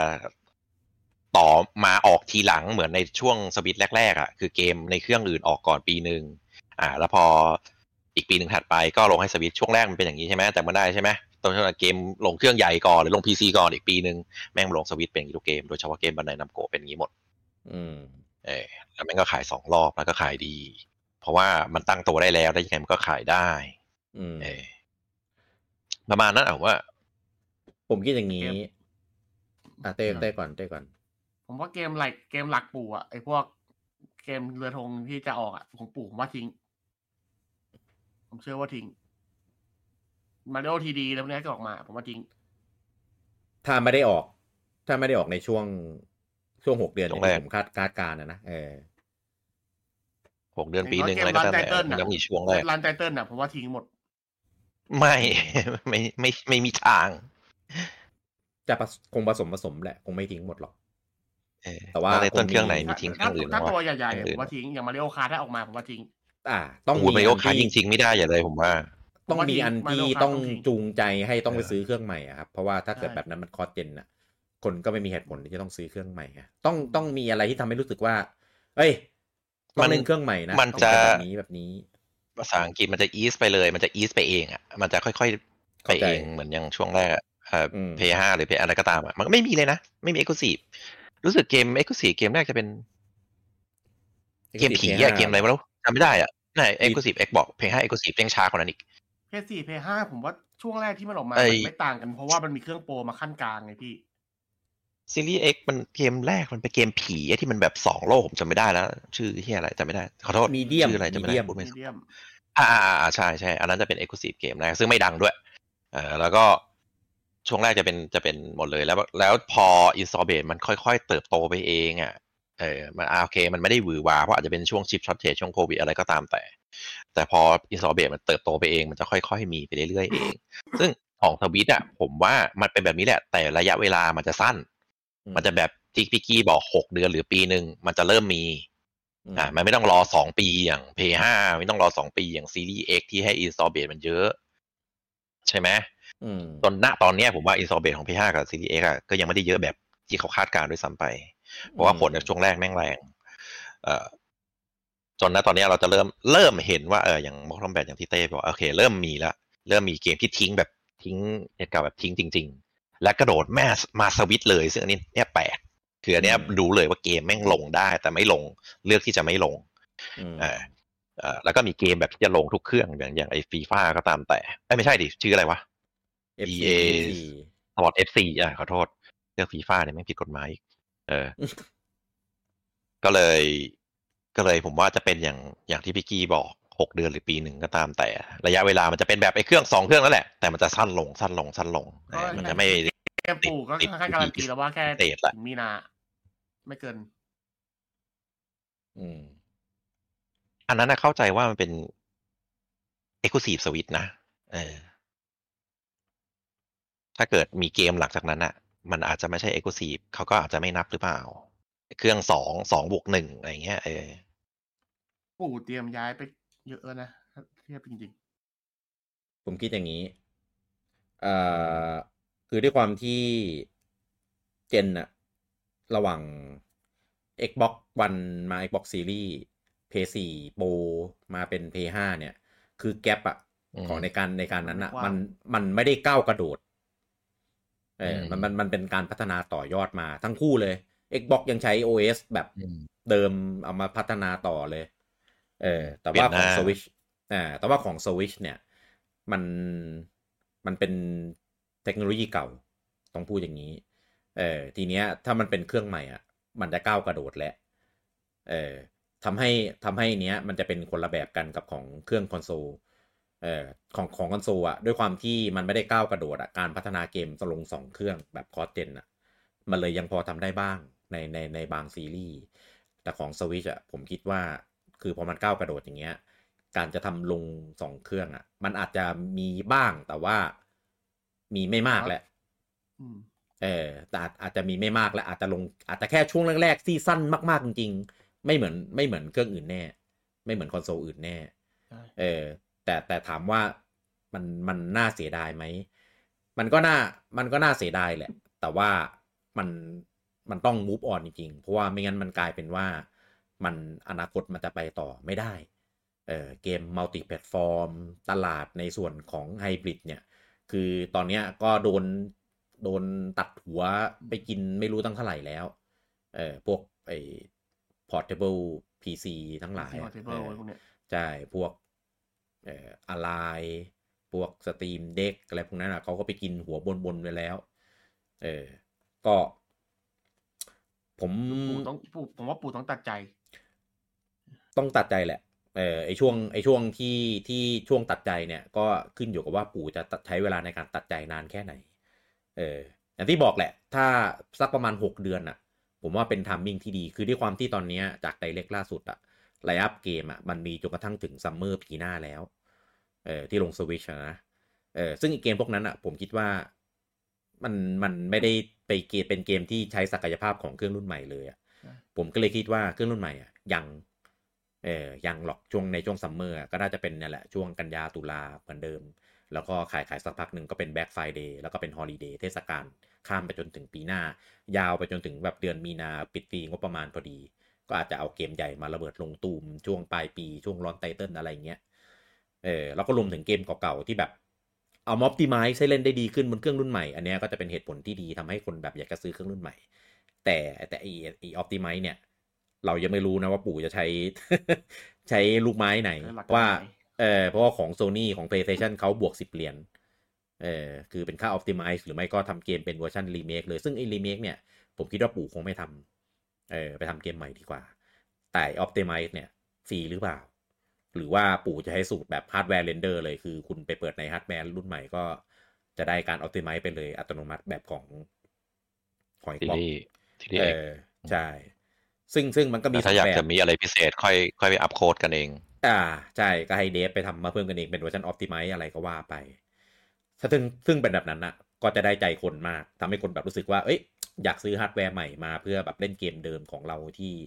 ที่เคยเล่นแล้วยังไม่จบหรือดองซื้อไว้อะไรเงี้ยแต่มาเล่นเป็นเวอร์ชันที่แบบสวยๆลื่นๆอะไรเงี้ยเอ้ยมันมีผลจริงๆนะเออผมว่าผมเนี่ยคนหนึ่งที่เป็น แล้วผมก็คิดว่าก็คงจะมีคนที่เป็นแบบผมอีกหลายหลายคน อืม เพราะว่าตอนที่ผมซื้อ Xbox อย่างตอนแรกเลยอะผมมี Xbox One X อยู่แล้วใช่ไหมแล้วผมมาซื้อ S เนี่ยผมลองแล้วดอกหนึ่ง ตอนมีซีรีส์ X ผมก็มาลองอีกดอกหนึ่งไอเกมเดิมที่ผมเคยเล่นอะ แต่ว่าเราก็ไม่ได้แบบลองเล่นนานเนี่ยแบบอยากเห็น อยากรู้อยากแบบเอ้ยดูดิมันจะไปแบบไปได้ยังไงอะไรเงี้ย แต่ทีเนี้ยมันเป็นของเวอร์ชันปู่ไงเราจะฟินกว่าเพราะว่ามันจะเป็นเกมที่เราแบบ ลงไหลข้างใครมันเยอะอะไรประมาณเนี้ยเซลดาอย่างเงี้ยสรุปคือกระตุกเหมือนเดิม อันเนี้ยน่าอันเนี้ยน่ากลัวพี่ปู่นะครับพี่ปู่นะครับนี่น่ากลัวเอ้ย แต่เขาบอกว่าได้แบบ 4K 60 FPS เลยนะ b e l l the Wild ไม่ได้ก็หมายถึงเกมที่ไม่เนทีฟไง เออ ไม่รู้ของเก่าก็ออได้ยังไงก็ได้งั้นแหละครับ ซึ่งซึ่ง ผมก็แค่ลองแหละเหมือนผมคิดว่าแหละก็คงไม่ได้เป็นเหมือนทุกคนแหละที่จะแบบหุยเอาเกมมานั่งเล่นตะบี้ตะบันในเครื่องใหม่ไม่ใช่เอาเครื่องใหม่ก็คงเล่นแต่เกมใหม่แหละเกมเก่าก็อาจจะมาเล่นบ้างลองมันหน่อยนึงมันออ t ติ i z e มาแล้วไหนดูซิมันเป็นไงอะไรเงี้ย อืมนะครับ ก็แต่ก็แอบมีแวบๆนะว่าแบบเอ้ย ปู่จะไม่ back compat หรือเปล่าอะไรเงี้ย อันนี้ผมคิดว่าเป็นไปไม่ได้เออในไลน์นะนะเออเพราะว่าปู่ดันตลาดดิจิตอลหนักขนาดเนี้ย แล้วถ้าเกิดเจนหน้าปู่ไม่ ไม่ back compat ไม่ใช้ library เดิมนะ ตลาดดิจิตอลปู่จะพังมากเออคนจะแบบเหมือนขาดความเชื่อมั่น ขาดความเชื่อใจขาดความเชื่อถือในการที่จะแบบเชื่อมันเออผซื้มอว่าแบ็คคซื้ออมแพตน่าจะนี่อยู่นะ เพราะว่าอย่างโปเกมอนมันมีลีกออกมาก่อนหรือว่ามีการทำเรื่องแบ็คคอมแพตอยู่ อืม ผมคิดว่าก็ทำมันเป็นไปไม่ได้อยู่แล้ว ที่ปู่จะไม่ทำอะอืมอืม เพราะว่าถ้าคุณผลักดันเออตลาด เรื่องทำเรื่องของ Account ทำเรื่องของแบบ Library อะไรขนาดเนี้ย เออแล้วสุดท้ายมาบอกว่าไม่ทำอะไรเงี้ย อันนั้นก็คือตั้งใจจงใจที่จะทำเลวอะเออต้องด่าอันนั้นอะเออก็คงขาดความยังไงก็ตามแต่ช่วยช่วยออกมาเถอะเครื่องกูพังไปอีกเครื่องแล้ว กูเหลือในสต็อกอีกเครื่องเดียวแล้ว ไม่ต้องไปใช้อันนั้นน่ะ ซื้อโอเลมาซื้อโอเลไม่มาใช้ซื้อดิพี่ไม่ซื้อสวยๆและเยไอ้อะเลยที่นะใช้อยู่นะตอนเนี้ย เป็นเวอร์ชันหนึ่งด้วยนะ ไม่ใช่เวอร์ชันกล่องแดงด้วยนะ ก็คือเป็นเดวัน อ่าโอ้ ไม่ใช่ไม่เออไม่ไม่ไม่เวอร์ชันหนึ่งอะแต่ไม่ใช่เดวันเพราะเป็นเครื่องของน้องครับเครื่องของบผมแม่งพังหมดละอืม ต้องซื้อใหม่แล้ว เออ ก็ยังทนใช้ไม่ซื้อเดี๋ยว เดี๋ยวมันก็แบตบวมพังอีกอันเนี้ย แบตก็ไม่เสื่อซื้อมไม่บวม จอก็แสงรั่ว สีก็ไม่สวย อะไรคือแสงรั่ววะเฮ้ยอ้าวมันเป็น LED ไงแสงก็จะเป็นแสงแบ็คไลท์มันก็จะแบบแสงรั่วมีไฟขอบขอบๆอะไรเงี้ยไม่เหมือน OLED ที่มันเป็นแบบ ไม่ไม่มีเออติดกาวไว้สนิทเหรอเออแสงรั่วติดกาวไว้สนิทก็เฮียก็ hint มาขนาดนี้แล้วนะครับ ก็เก็บตังค์รอกันได้เลครับนะครับ ก็ตอนนี้มันมีมันมีสองซอสเอ่อว่าแบบขายช่วงซัมเมอร์กับขายช่วงปลายปี ซึ่งซัมเมอร์ผมคิดว่าไม่ไม่น่าใช่ ปู่ไม่ไม่ไม่ค่อยขายฮาร์ดแวร์ช่วงซัมเมอร์แล้วก็ไม่ค่อยเห็นมีใครไม่ต้นก็ปลายเลยอะ เออไม่ค่อยเห็นมีใครขายซอฟต์แวร์ช่วงซัมเมอร์อะเออมันมันเป็นช่วงที่แบบไม่ได้เป็นช่วงฤดูขายอะเออผมคิดว่าไม่ไม่น่าใช่ ยังไงก็น่าจะคงเป็นปลายปีแหละ ส่วนต้นปีเนี่ย ก็ line-up ของ Switch แม่งแน่นมากแล้วอะก็ก็คงไม่เอาฮาร์ดแวร์มามาหย่อนในช่วงนี้หรอก เออก็สักพักปู่ออกพามออกจริงๆอะออกเร็วก็ดี เราซื้ออยู่แล้วใช่แต่เราอะก็อยากให้มันออกมาแล้วแบบ success แบบ ดีๆ คนชมคนซื้ออะไรอย่างเงี้ยไม่ใช่ออกมาแล้วคนแบบด่าอย่างเช่นแบบ เอ้าแล้วทำไมมาออกช่วงนี้แล้วปลายปีเพิ่งซื้อเครื่องไปอะอันเนี้ยโดนด่าแน่นอน เพราะว่าตอนเนี้ยเวลาในกลุ่มในอะไรหรือหลังกระทั่งหลังไม่อะผมก็จะบอกเสมอเลยนะว่า เอ้ย ตอนเนี้ยมันมีความเป็นไปได้แบบนี้นะ ว่าปู่อาจจะออกเครื่องในช่วงของแบบหลังครึ่งปีหน้าอะไรเงี้ย เออ ดังนั้นถ้าเกิดบอกเลซื้อยว่าอย่างเร็วคือต้นปีอะ บอกบอกอย่างนี้ไปเลยดีกว่า เพราะว่าถ้าเกิดจะตัดสินใจอะ ก็บอกเขาไปว่าปีหน้านั่นแหละเออเออซึ่งก็ลองดูแล้วกันว่าซื้อไปเนี่ยความคุ้เสี่ยงไหม เออได้เล่นคุ้มไหม แต่ถ้าเกิดซื้อก็ได้เล่นนะ แต่ถ้าเกิดรอเดี๋ยวเครื่องใหม่มาอืมกว่าแบบเออราคาคุณจะรับได้หรือเปล่า ปู่ขายราคาเท่าไหร่เราก็ไม่รู้เออฟิชชงเจอร์คือมันไม่ยังไม่มีความแน่นอนเพราะว่ามันยังไม่ได้ประกาศไงอืมเออบอกเข้าไปเออถ้ามีเกมที่อยากเล่นมากก็ซื้อมาเล่นก่อนไม่ต้องคิดมาก แล้วก็ผมก็จะแนะนำให้แบบไหนๆก็ซื้อแล้วซื้อ OLED ไปเลยเออถ้าเล่นแบบ handheld นะก็จะได้รับประสบการณ์แบบเต็มๆไปเนี่ย แต่สมมติก็แบบเอออะซื้อซื้อเนี่ย เดือนเดือนตุลาซื้อ ตูมปู่ขายเครื่องรุ่นใหม่เดือตุลาซื้อปลายตุลาประกาศนั่นก็เร็วไป เออ แต่ถ้าเกิดเปิดเปิดขายปลายตุลานี้เปิด แล้วขายพฤศจิกาอะไรเงี้ย เอามามาเลย พร้อมปลายตุลาประกาศมกราเปิดตัวเต็มอีกทีนึงอะไรอย่างงี้ คุ้นๆนะ คุณคุณไหมฮะเชิญเออ มันมันวันที่เก้ามั้งเก้าตุลาถ้าผมจำวันไม่ผิด วันที่เฟิร์สรีวิวอะ แต่ว่าวันก่อนที่จะเปิดเขาจะทวิตก่อนเป็นรูปมาริโอแอบอยู่หลังม่านน่ะเพราะเพราะตอนนี้อย่างที่รู้กันก็คือ ปู่ให้เดฟค่อนข้างวงกว้างในการเห็นเครื่องแล้วอ่า SD กง SDK อะไรเงี้ยได้กันหลายใช่เจ้าแล้ว แล้วแถมมีไปโชว์ตัวในงานด้วยแล้วไงตอนนี้ครับก็ก็คือใกล้แล้วล่ะ ใกล้เต็มที่แล้วเออเออเออพูดถึงเรื่องนี้พอจบงานโตเกียวเกมโชว์แล้วผมไม่เห็นข่าวมันตอนงานเกมส์คอมเลยอะที่ว่าแบบมีเซสชั่นมีแพนเนลแบบ หลังมาหผลังมว่าบ้านหเดลัฟงญี่บ้าปุ่นนมันอยู่ใกล้ Nintendo มากกว่ามั้งก็เลย อาจจะเชิญไปที่ อาจจะเชิญไปที่ตึกเอง เออ ไม่ต้องไม่ต้องมาที่งานไม่ต้องเสี่ยงอะไรอย่างนี้ เปล่าเชิญไปที่ตึกเองไม่พอนี่พี่ เออเอาแบบให้ดูคนละเกมถ้าหลุดจากเกมไหนเดี๋ยวเดี๋ยวรู้กัน อ๋อ ก็ดี เออ จริงจริงๆมันมีวิธีได้เยอะแยะที่จะจับลีกเกอร์อะใช่เออปู่แค่ยังไม่ได้ทำไม่เฉยแหละเอออะ ก็ตามนี้นะครับ จริงๆ อันเนี้ยไม่ได้เป็นเรื่องที่ไกลตัวแล้วนะ มันมันใกล้จะมาจริง ๆ มากแล้ว เออ และในเต็มที่อะเฮียโคตรโคตรหินอะ เออแบบเหมือนเหมือนบอกว่าเฮียทางบอกอ้อมมาเลยก็ได้อย่างเงี้ยเออบอกแบบอ้อมอ้อมแบบยังไงให้ชัดเจนได้ขนาดนี้นะครับ ผมว่าไม่อ้อมมันนะค่อนข้างตรงแล้วเนี่ยเออ คือเหมือนแบบเหมือนเฮียแกแบบแกไม่ปิดแล้วอะเพราะว่าปิดไปก็รู้กันอยู่ดีอะ ตอนเนี้ยแต่ก็แต่ก็ยังไม่ไม่ประกาศไงตามเงื่อนไข เพราะว่าถ้าประกาศมามันก็เป็นการแบบ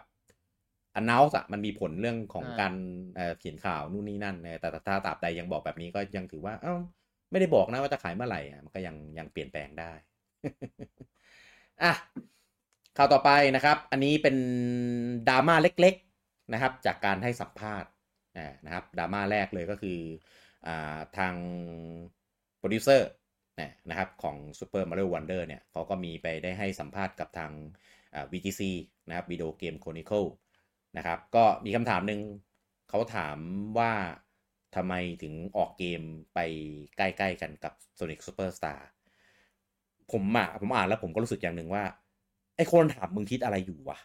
ทำไมโทษทีทำไมประกาศวันที่หลังไม่ใช่เหรอ ประกาศโซนิกประกาศทีหลังแต่บอกแล้วว่าจะขายช่วงประมาณเดือนตุลาใช่เออ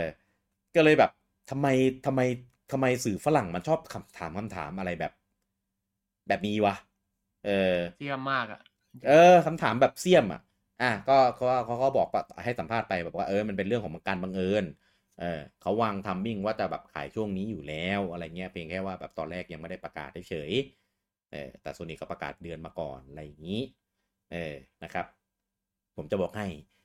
ดีเท่าไหร่แล้วที่ไม่ถามว่าทำไมถึงไปขายวันเดียวกับสไปเดอร์แมนอันนั้นฮากว่าเลยนะ เพราะว่านี่ Spider เพราะว่าสไปเดอร์แมนเนี่ยบอกบอกวันชัดเลย บอกแต่แรกเลยว่าแบบจะขายเดือนนี้วันนี้เออใครใครบอกก่อนสไปเดอร์แมนบอกก่อนแมนบอกนานแล้วเออบอกนานแล้วเอ่อคือตั้งแต่กลางปีถ้าเกิดมั้งทั้งทั้ง Sonic ทั้งสไปเดอร์แมนเนี่ยบอกมาก่อนปู่จงใจ ไม่ไม่ Sonic Sonic อะบอกแค่เดือนเออบอกตอนแรกบอกแค่เดือนอ่าธันวาใช่ไงช่วงเออเออแต่ไม่เออบอกวันครับ ผมก็คุยกับเพื่อนอยู่ว่า Sonic กับควรถ้าเกิดไปขายต้นเดือนอะน่าจะดีกว่านี้ใช่ขายได้เยอะกว่านี้ ถ้าผมเป็นเซกาผมจะย้ายโซนิกไปขายช่วงอื่นที่ไม่ชนกัน ก่อนยิ่งดีถ้าผมเพเป็นระเซขายหลักางเอผมอจะเคืองปู่คือคือมันดันเป็นโซนิกแบบไซส์สกอร์ด้วยไม่ใช่อะไร ใช่ถ้ามันเป็นผมว่ามันเขาหมายมันปั้นมืออันนี้เยอะมากนะภาคใช่เนี้ยเอ้ย ผมดูอะผมอยากเล่นนะ น่าเล่น มันมีใช่มัลติน่าเพเล่นเยอร์ด้วยอะไรด้วย แต่พอเจอขายแบบ สามวันก่อนมาริโอปุ๊บจบ ไม่ได้เกิดแน่นอน โดนมาริโอถล่มเละเออ มันก็มีมันมีแฟนด้วย Sonic อะแต่แทนที่จะแบบได้เป็นกระแสอยู่ในแบบ ไม่มันควรจะขายพวกขาจรได้ ใช่ ขายแบบเอ้ยคนที่แบบอยากเล่น side-scroll ภาพการ์ตูนการ์ตูนแบบเนี้ยได้ เออแม่งเจอ ผมเห็นด้วยกับพี่กี้คือเออ Sonic แนวเนี้ยมันขายด้วย nostalgia ใช่เราไม่นับละผมไม่ได้แคร์นะว่ามันขาย ชนกับมาริโอเพราะว่าคนกลุ่มเล่นเดียวกัน ผมเชื่อว่าคนกลุ่มเล่นอามันจะมีซ้อนกันแต่คนส่วนมากก็คงไม่ใช่อืมอ่า แต่ว่าพื้นที่ในการตลาดมันจะไม่มีให้โซนิกอืมเอ่อพื้นที่ในการโปรโมทอะเพราะว่าเออคนก็จะมัขยก่อนสามมาสนใจวันไม่โอแต่บอกว่าช่วงนั้นเป็นช่วงมาริโอโปรโมทไงอืมเออแล้วถ้าเป็นโซนิก 2D แบบเนี้ย คือเขาตั้งใจขายด้วยนอสโตเจียอืมก็แล้วมาเจอมาริโอ 2D อะก็ก็พังแย่ปะก็พังเออ แต่ก็มองในแง่นี้คือด้วยความที่โซนิกกับมันขายทุกเครื่อง อาจจะแบบ เอ้ย คนที่อยากเล่นมาริโอแต่ไม่มีก็เล่นโซนิกแทนก็ได้อะไรเงี้ย แต่ว่ามันก็จะมีพื้นพื้นที่การตลาดในการโปรโมทไง อ่าอ่าใช่จะไม่ไม่ได้เป็นแบบกระแสเออเพราะว่ามาริโอมันกบเกลี้ยงเลยใช่ถูกถ้าถ้าถ้ามาริโอมันออกมาดีจริงอะนะมันมันควรไปได้ผมว่าดีไม่ดีก็โดนกบอยู่แล้วอะ อ่าใช่แต่ว่าแต่ว่าตอนนี้มาริโอหลังจากที่สื่อได้ไป ได้ไปเล่นมา คือแบบ hype กันแบบโหดมาก บอกว่าเป็นมาริโอยุคใหม่แบบอย่างแท้จริงคือแบบนี่นี่คือการ coming ของมาริโอที่แบบกลับมาในแบบที่สุดยอดเอาจริงนะ ก็เห็นมึงก็เห็นมึง coming ทุกทุกภาคนะเออแต่ว่าของเก่าอะมาริโอแบบ side-scroll อะมันไม่มีมานานแล้วไงบูจัง มันหายไปแบบภาคสุดท้ายมันภาคอะไรวะ ภาค U ครับ ตอนที่ Wii U แบบ day one อะ หลังจากนั้นมันไม่มี side-scroll อีกเลย เพราะว่าภาค ภาค 3D World มันไม่ใช่อะครับ มันคนละแบบกัน เออใช่ใช่อันนั้นมันเป็นเอ่อ isometric ใช่ เป็น 2.5D อะ ซึ่ง gameplay คนละอย่างเลยครับ ไม่ไม่เหมือนกันครับ อืม แต่อันเนี้ยเป็นแบบ side-scroll เลยที่แบบรับแถมเป็น gen ใหม่ด้วย เออ มันก็เลยเหมือนแบบ อ่า มันมันมันเปลี่ยน gen มันเป็นมาริโอยุคใหม่ด้วยแหละ เออ หลายอย่างนู่นนี่นั่น แล้ว Sonic ก็แบบอุตส่าห์แบบโอ้โหดึงความ nostalgia ของซีรีส์นี้ใช่ออกมาดีไซน์เอาดีไซน์ Sonic แบบ original มาใช้อะไรเงี้ย แบบ Mania เออโดนถล่มเละไม่เหลือแน่นอน เพราะว่า คือ Sonic มันมันมันกลับมานิดนึงด้วยภาค Mania แล้วเขาก็พยายาม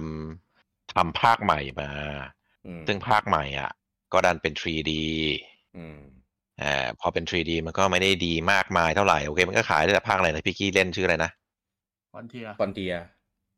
เออมันก็โอเคแหละ re วิวก็ดี แต่มันก็ไม่ได้กระแสอะไรเยอะขนาดนั้นอืมกลับกลายเป็นภาคที่รีหรือภาคที่เป็นเอาของกลับมาทำคอลเลกชันอะไอ้พวกนั้นน่ะ ทุนก็ไม่เยอะอืมแล้วขายดี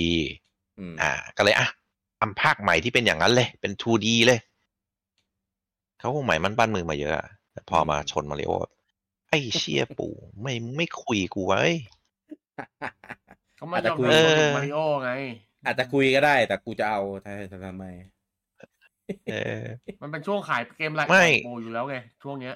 อืมไอ้เชี่ยปู่มึงก็บอกกูได้เดี๋ยวกูยอมหนีเองก็ได้อะอะไรอย่างเงี้ยปูบอกปูบอกแล้วไงเออปูบอกวันก่อน เออกูหนีเองก็ได้ไม่เขาไม่หนีไงเออเขาประกาศวันตาม ก็เออเดี๋ยวหาเรื่องดีเลย์แม่งเลย บอกอะเกมยังไม่อะยัง polish ไม่ดีขอดีเลย์สองเดือน ไม่ก็ยังดีนะถ้างั้นคือ เออของอืมป้ายาคือเละหมดเลยนะพี่เออถ้ามันเลื่อนอีกเกมเนี่ยเออ ผมผมว่า ก็อาจจะดีกว่าก็ได้นะ อย่างน้อยเลื่อนไปสักอีก เดือนหนึ่งก็ยังดีอะไปไปอ๋อไม่ได้ว่ะมันมันเอ้ยไปหลังอีก step หนึ่งไปเลย ไม่ได้ไม่ได้ ถ้าเลื่อนเลื่อนต้องเลื่อนเข้า ที่ปลอดภัยสุดคือเลื่อนมาขายต้นเดือน เออเลื่อนต้องเลื่อนเข้าเพราะถ้าเลื่อนออกมันจะเลย Black Friday ไปไงมันจะลำบากเออเลื่อนเข้ามาเนี่ยเนี่ยผมว่าเหมาะสุดเลยเลื่อนมาช่วงต้นเดือนเนี่ย ขายเลยดิจิตอลก่อนก็ได้ให้มันเป็นกระแสไป เออก็ดีก็บอกอย่างนี้ได้เอ้ยเกมมันเสร็จแล้วนะ เพื่อเป็นอะไรนะของสมนาคุณกับแฟนกูขายเลย ก่อนโกก่อนเลย เออ ก่อนโกแล้วกูโกแล้ว ทีม marketing แม่งกัดลิ้นตายผมบอกเลยถ้าโดนบีบมาเอออย่างเงี้ยตายกัดลิ้นตายหรือโดนปู่ฆ่าตายเอาเลือกดิแต่นั้น marketing ไม่ตายไงเออ dev อะเออตาย ตายทั้งค่ายเลยนี่กายตายทั้งค่ายอะเอออะก็มันก็เป็นเกมที่น่าเล่นอยู่ดีแหละ แต่เสียดายที่ไปออกแบบชนกันใกล้กันนี่นั่นเองแทแล้วนก่อนที่แบที่บมันเอเป็นแนวอเดียวกันด้วยไง ใช่มันเราก็เสียแบบ อยากจะเสพอยากจะเล่นแหละเออแต่คือตอนนั้นใจไปอยู่มาริโอแล้วอะอืม ก็นะเขาเป็นคู่แข่งกันอะ ปู่ก็อาจใช่จะแล้ตั้วงคใจนก็ไม่ได้เล่นมาริโอมันก็มีแต่มันควรจะไม่ได้ไกลกว่านี้อะอืกับมการที่ปั้นมาขนาดเนี้ยอืมอะไปอีกดราม่าหนึ่งนะครับ อันเนี้ยเป็นดราม่าที่เราอ่านแล้วเราก็อาจจะแบบยิ้มมุมปากอยู่ในใจนะครับ ก็คืออ่าทาง developer นะครับ ของทางอ่า Pikmin สี่นะครับผมแล้วก็โปรดิวเซอร์อะไรเงี้ยอะก็ก็ไปให้สัมภาษณ์กับทาง Game Informer นะนะครับ ก็ถามถามถามเรื่องของการพัฒนาเรื่องอะไรงี้นะครับ แล้วก็แน่นอนครับคำถามเสียดแทงความรู้สึกจากฝั่งคนญี่ปุ่นอีกแล้วนะครับ ก็ทาง Game Informer เขาก็พูดเหมือนแบบ คือคือตอนเนี้ยเราเห็นว่ามันมีมันเคยมีกระแสมาหลายครั้งแล้วว่าเอ่อศัตรูภายในของ Nintendo เนี่ย เวลาทำเกมอะหลาย ๆ เกมที่ที่ชิเกรุแบบเป็นคนดูแลเนี่ยคือต้องทำเกมให้ถูกใจชิเกรุคือมันจะมีหลาย ๆ ครั้งที่ทำตามใช่ที่แล้วชิเกรุก็เออเดิก็เป็น exclusive นี่เออชิเกรุก็จะก็จะเดินเดินมาดูว่าแบบเกมนี้ใช้ไอเดียอะไรเดินอะไรมาสะกิดอย่างกิดเงี้ยสะกิดเอ้ยไม่ดีนะแล้วถ้าอันไหนไม่ชอบเขาก็จะแบบพูด หรือไม่ก็แบบปัดตกไปเลยอะไรเงี้ย ถ้าแบบไม่ชอบมาก ๆ เออซึ่งกับ Pikmin สี่เนี่ย ก็มีข่าวมาเหมือนกันว่า ก็เจอแบบนั้นเหมือนกันเออนะครับ แต่ว่าเอ่อทางโปรดิวเซอร์เอ่อทางโปรดิวเซอร์ทาง director นะครับของ Pikmin สี่ก็บอกว่า ไม่ไม่ไม่ได้ทำอย่างนั้นเออไม่ได้ทำเกมมาเพื่อเอามาเอาใจเอ่อชิเกรุเออให้สัมภาษณ์แบบนี้ ไม่ได้แต่ชิการุอืมเออไม่ได้เอาใจแต่ต้องทำตามที่เขาบอกแค่นั้นเอง ซึ่งซึ่งถ้าย้อนกลับไปถึงการให้สัมภาษณ์ของเกม ก่อนหน้านี้อย่างเช่นมาริโอ Mario Wonder เนี่ยแหละ ที่เราชอบกันมากไอตัวช้าง ตัวช้างเนี่ยเคยเป็นหนึ่งในดีไซน์ที่ชิเกรุไม่ชอบนะครับ เขาบอกว่าดีไซน์ของช้างเนี่ยมันหลุดจากความเป็นมาริโอเกินไป อันนี้คือในช่วงของของช่วงดีไซน์มาริโอมันคือเหมือนมาริโอคอสเพย์ส่วนใหญ่การอ่าดีไซน์ของชิการุใช่อะอ่า แต่อันเนี้ยมันเป็นแบบแปลงร่างเปลี่ยนไปเป็นช้างเลยไงอืมเออ มันไม่ได้เป็นแบบสวมชุดอะใช่ เออเขาก็เลยเหมือนแบบไม่ชอบจะจะไม่ให้ไม่ให้มีให้ได้ เออ ก็ผมว่าคิดอันผมว่ากรณีเนี้ยก็น่าจะคล้ายๆ กับตอน Mario Kart เรื่องของการ custom รถ ก็เลยเคก็คงเป็นแบบเหมือนเกิดการ challenge กันขึ้น เอออดีตถ้าออกมาแล้วคนชอบ เดี๋ยว เออเออน่าใช่เสียอีกแล้วชิการุนั่นกูเออ นั่นแหละ ประมาณนั้นนะซึ่งซึ่งก็ อะ อันเนี้ยทาง director นะครับของทาง Pikmin สี่ยูจิคันโดเนี่ยเขาก็เอ่อออกมาปกป้องว่าแบบเอ้ยไม่เขาไม่ได้ทำทำเกมเพื่อแบบมาเอาใจชิเกรุ้นะเออก็คือตัวเกมก็มีแบบมีแนวทางในในการพัฒนาในแบบแบบของเขาเองเอออะไรเงี้ยก็มีแต่ว่ามีชิเกรุมาแบบมาคอยดู มาคอยดูแล มาคอยให้ความเห็นให้เรียอย่างนี้อยู่บ้างอืมเออไม่ได้ไม่ได้ไม่ได้แบบมาแบบเออคอยกำหนด ชี้ชะตาของตัวเกมอะไรขนาดนั้น เออว่าบทบาทเขาได้โดนลดลงเลยซึ่งอันเนี้ยผมแอบเห็นด้วย เพราะว่าถ้าใครเคยเล่นเด็กมินสี่แล้วนะ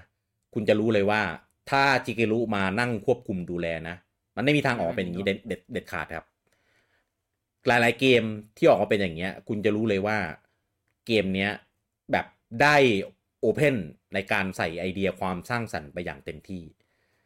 เออ ซึ่งปิกมินสี่อะเป็นภาคที่มีอะไรหลายอย่างที่ภาคหนึ่งสองสามไม่มี เออมันเป็นภาคที่เหมือนแบบแบบทำลายขนบอะไรหลายอย่างของซีรีส์ออกไป เออ ก็ซีรีส์ที่เป็นอย่างเงี้ยที่ผ่านมาก็จะมีอย่างเช่น Zelda เออ Breath Wild นี่คือแบบ แบบผ่าเหล่าพูดงี้แล้วกัน เป็นผ่าเหล่าจากซีรีส์ Zelda คือจริง ๆ ตอนตอน Skyward Sword อะมันก็พยายามแล้วแหเรื่องโลกเออพยายามแล้วล่ะไอไอไอไอเรื่องไอไอเนี่ย เกจ stamina อืมเรื่องอะไรพวกเนี้ย เออ ก็ ก็พยายามแล้ว แต่ว่าก็ยังยังไม่ไม่ไม่ไม่สุด เออ แต่ Breath Wild นี่คือสุดเลย ผ่าเหล่าแหกเออนอกคอก แต่ว่าเป็นการนอกคอกที่แบบดี หรืออย่าง Mario Kart ถ้ามาริโอ Mario Kart เจ็ดเออไม่ได้มีการเรื่องของการ custom รถ part รถอะเราอาจจะไม่ได้เล่น Mario Kart แปด Deluxe แบบอย่างทุกวันนี้ก็ได้Mario Kart เนี่ยต้องเล่าก่ไม่ได้ขายยาวขนาดนี้ใช่ไหมเออ Mario Kart เนี่ยเมื่อก่อนเนี่ยรถคือรถเป็นคันๆเลยนะครับใช่มันจะมีเซตของมัน เออ แล้วตัวละครก็ไม่ได้มีแบบ stat แตกต่างอะไรอย่างเงี้ย เออ stat มีไว้แค่แบบหลอกๆ เรื่องของน้ำหนักเบา น้ำหนักอะไรเงี้ย ซึ่งมันก็ไม่ได้แบบ mix กันกับรถเลยขนาดนี้ เออ แต่พอภาคเจ็ดเหมือนแบบ challenge ได้ เออ ก็เลยเกิดเป็นแนวทางใหม่ของการทำ Mario Kart ที่เป็นแนวทางที่สำคัญ เออ ในการทำ Mario Kart มาจนถึงทุกวันนี้ Luigi's Mansion ภาคสามถ้าใครเคยเล่นจะรู้เลยว่าเกมคือแบบ มันหลุดจากความเป็น Nintendo ไปไกลมากแล้วเรื่องของการเล่าเรื่องเอ่อ cutscene